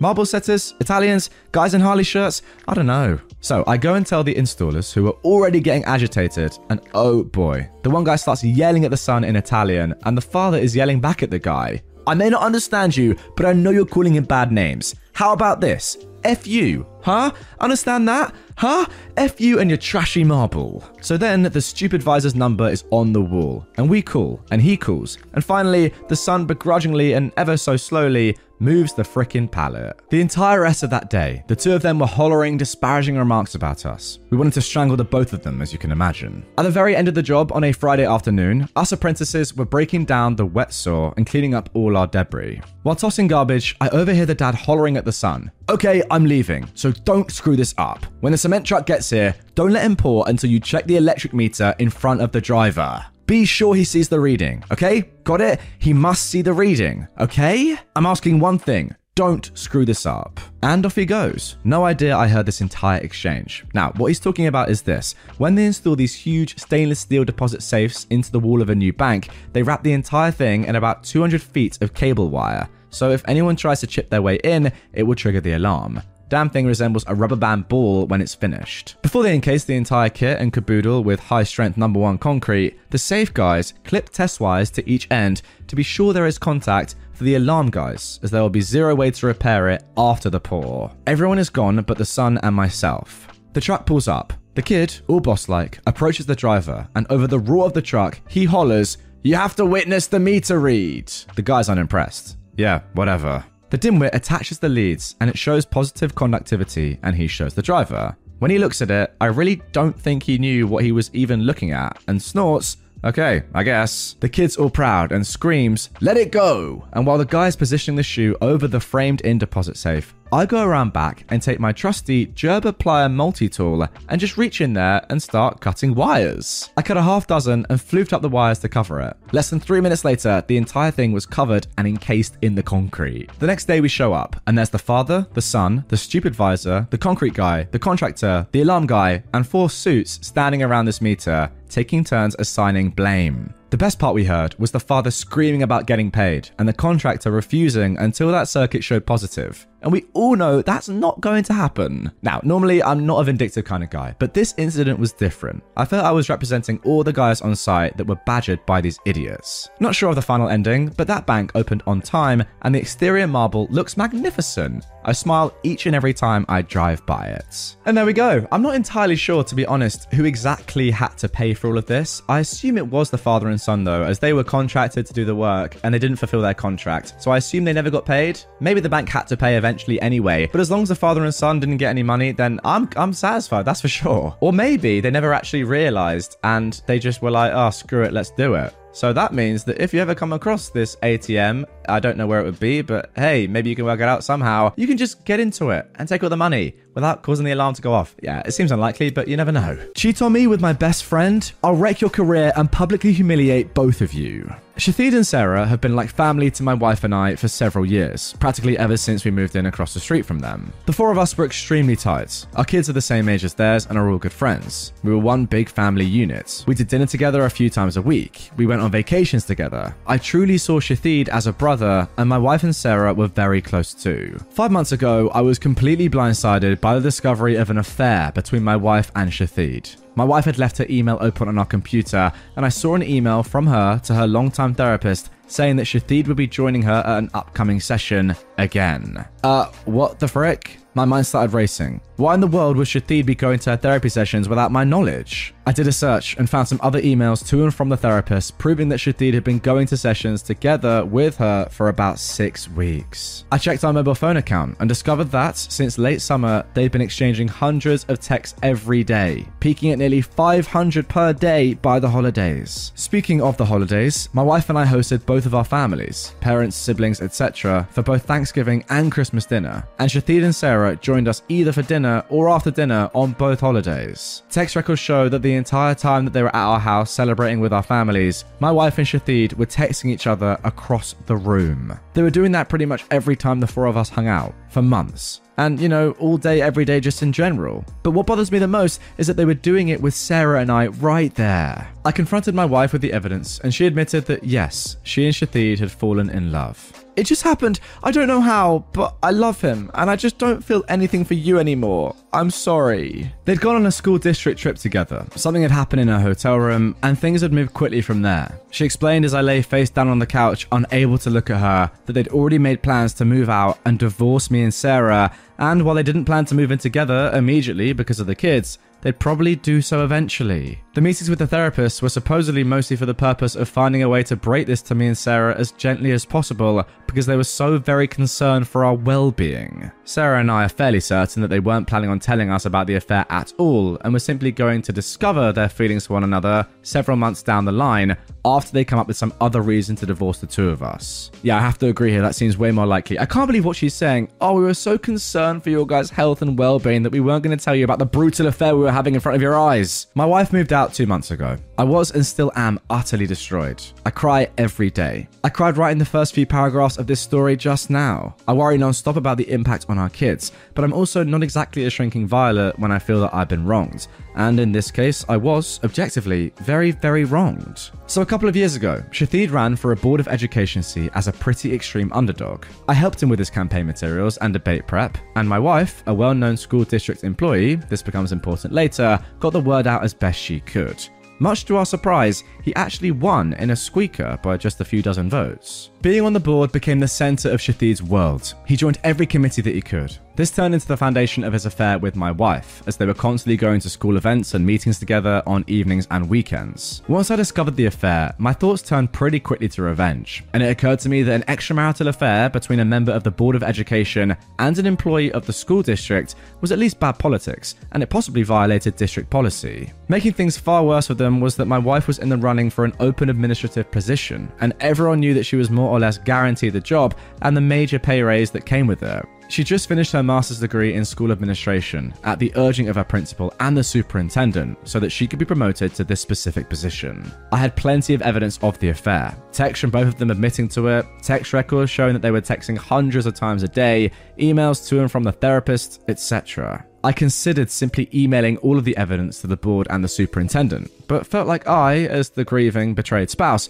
might not be seen as a credible source. So instead, I invented a fictitious, furious friend who was planning on showing up to the next board meeting and publicly shaming the two of them for their affair. I told my wife that I tried to talk this person down, but couldn't guarantee that they wouldn't show up and humiliate them publicly. As I expected, this led Shathid to conclude that the only option was for him to preemptively admit the affair to the board. The superintendent subsequently recommended that Shathid resign, which he did. Sarah said that he was utterly humiliated and crushed and barely got out of bed for a few days afterwards. Once word of the affair and Shathid's resignation started getting around, the superintendent, a longtime friend of both my wife and Shathid, contacted my wife and tearfully informed her that it was no longer politically appropriate for her to be promoted to an administrative position within the district. The position that had been lined up for her was later filled by an outside candidate. This sent waves of confusion and rumour throughout the district, as it was pretty well known that my wife was getting the job. The day after she was informed that she wasn't getting the promotion, my wife and I, despite our crumbling marriage,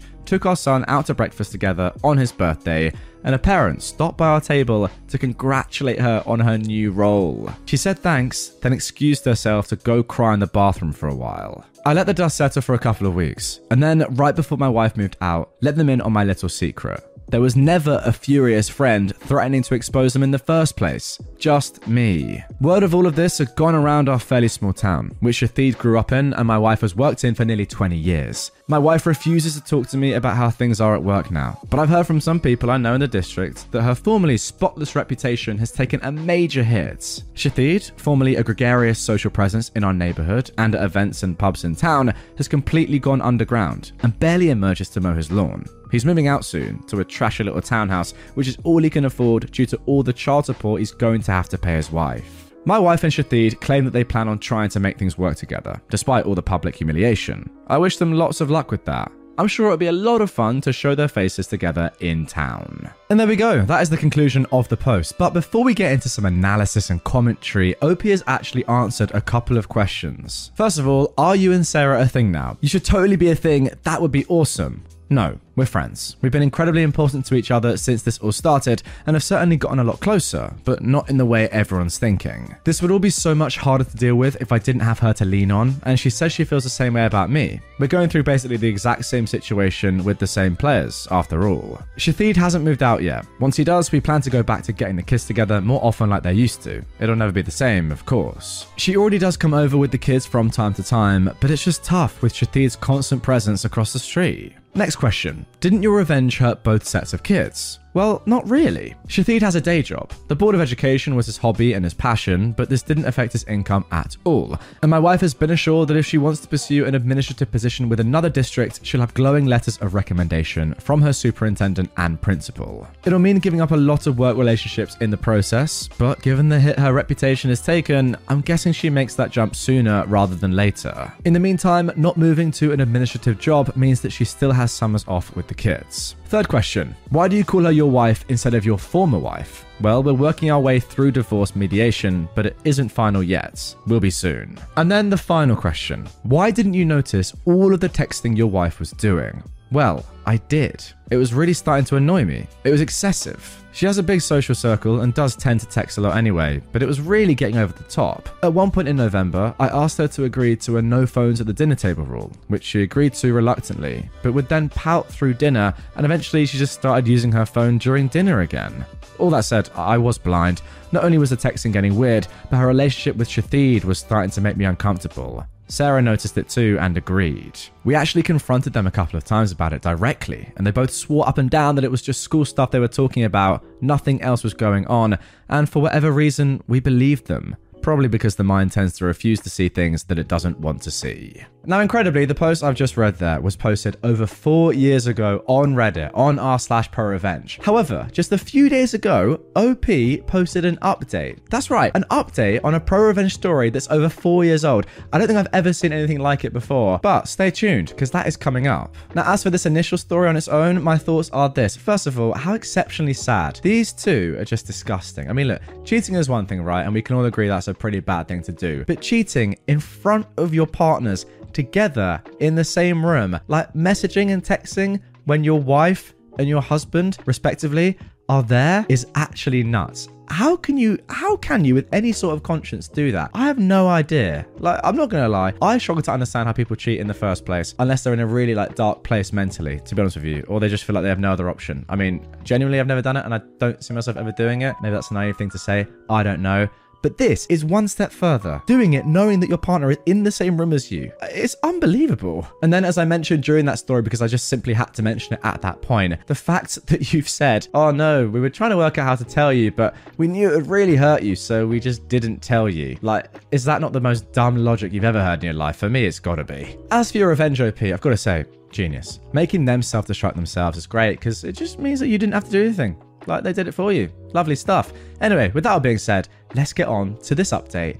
Four years later, just literally a few days ago at the time of recording. Now, before we get into our next story, I have a very special announcement for you. After an insane amount of demand from you guys, I'm delighted to say that I've released some limited edition Not Today Karen merch. Picture this you're out and about in the streets, and a wild Karen appears and starts confronting you. What do you do? Well, normally you have to talk to a witch like this. However, get one of these t shirts or hoodies on, and all you have to do is simply point to it, laugh, and walk away. How easy is that? The link is down in the description if you like what you see. Go ahead, check the stuff out. I think they'd make a great Christmas present or even just a little gift for yourself. As always, it's official stuff from the very best supplier, so the quality is unmatched and it's one of the best ways to support me and the channel. With that being said, let's carry on. So, where to start? It's been a bizarre few years, especially with COVID thrown in the mix, which I somehow still have never caught, despite my kids getting it twice each. Thankfully, just mild cases. Well, at the time that I posted the original story, I was obviously a wreck. Things actually got significantly darker for a while after that. My ex decided to start bringing Shathid around our kids just a few months after she moved out, which was really hard for me to deal with. I'd never really dealt with serious depression before, but things got bad enough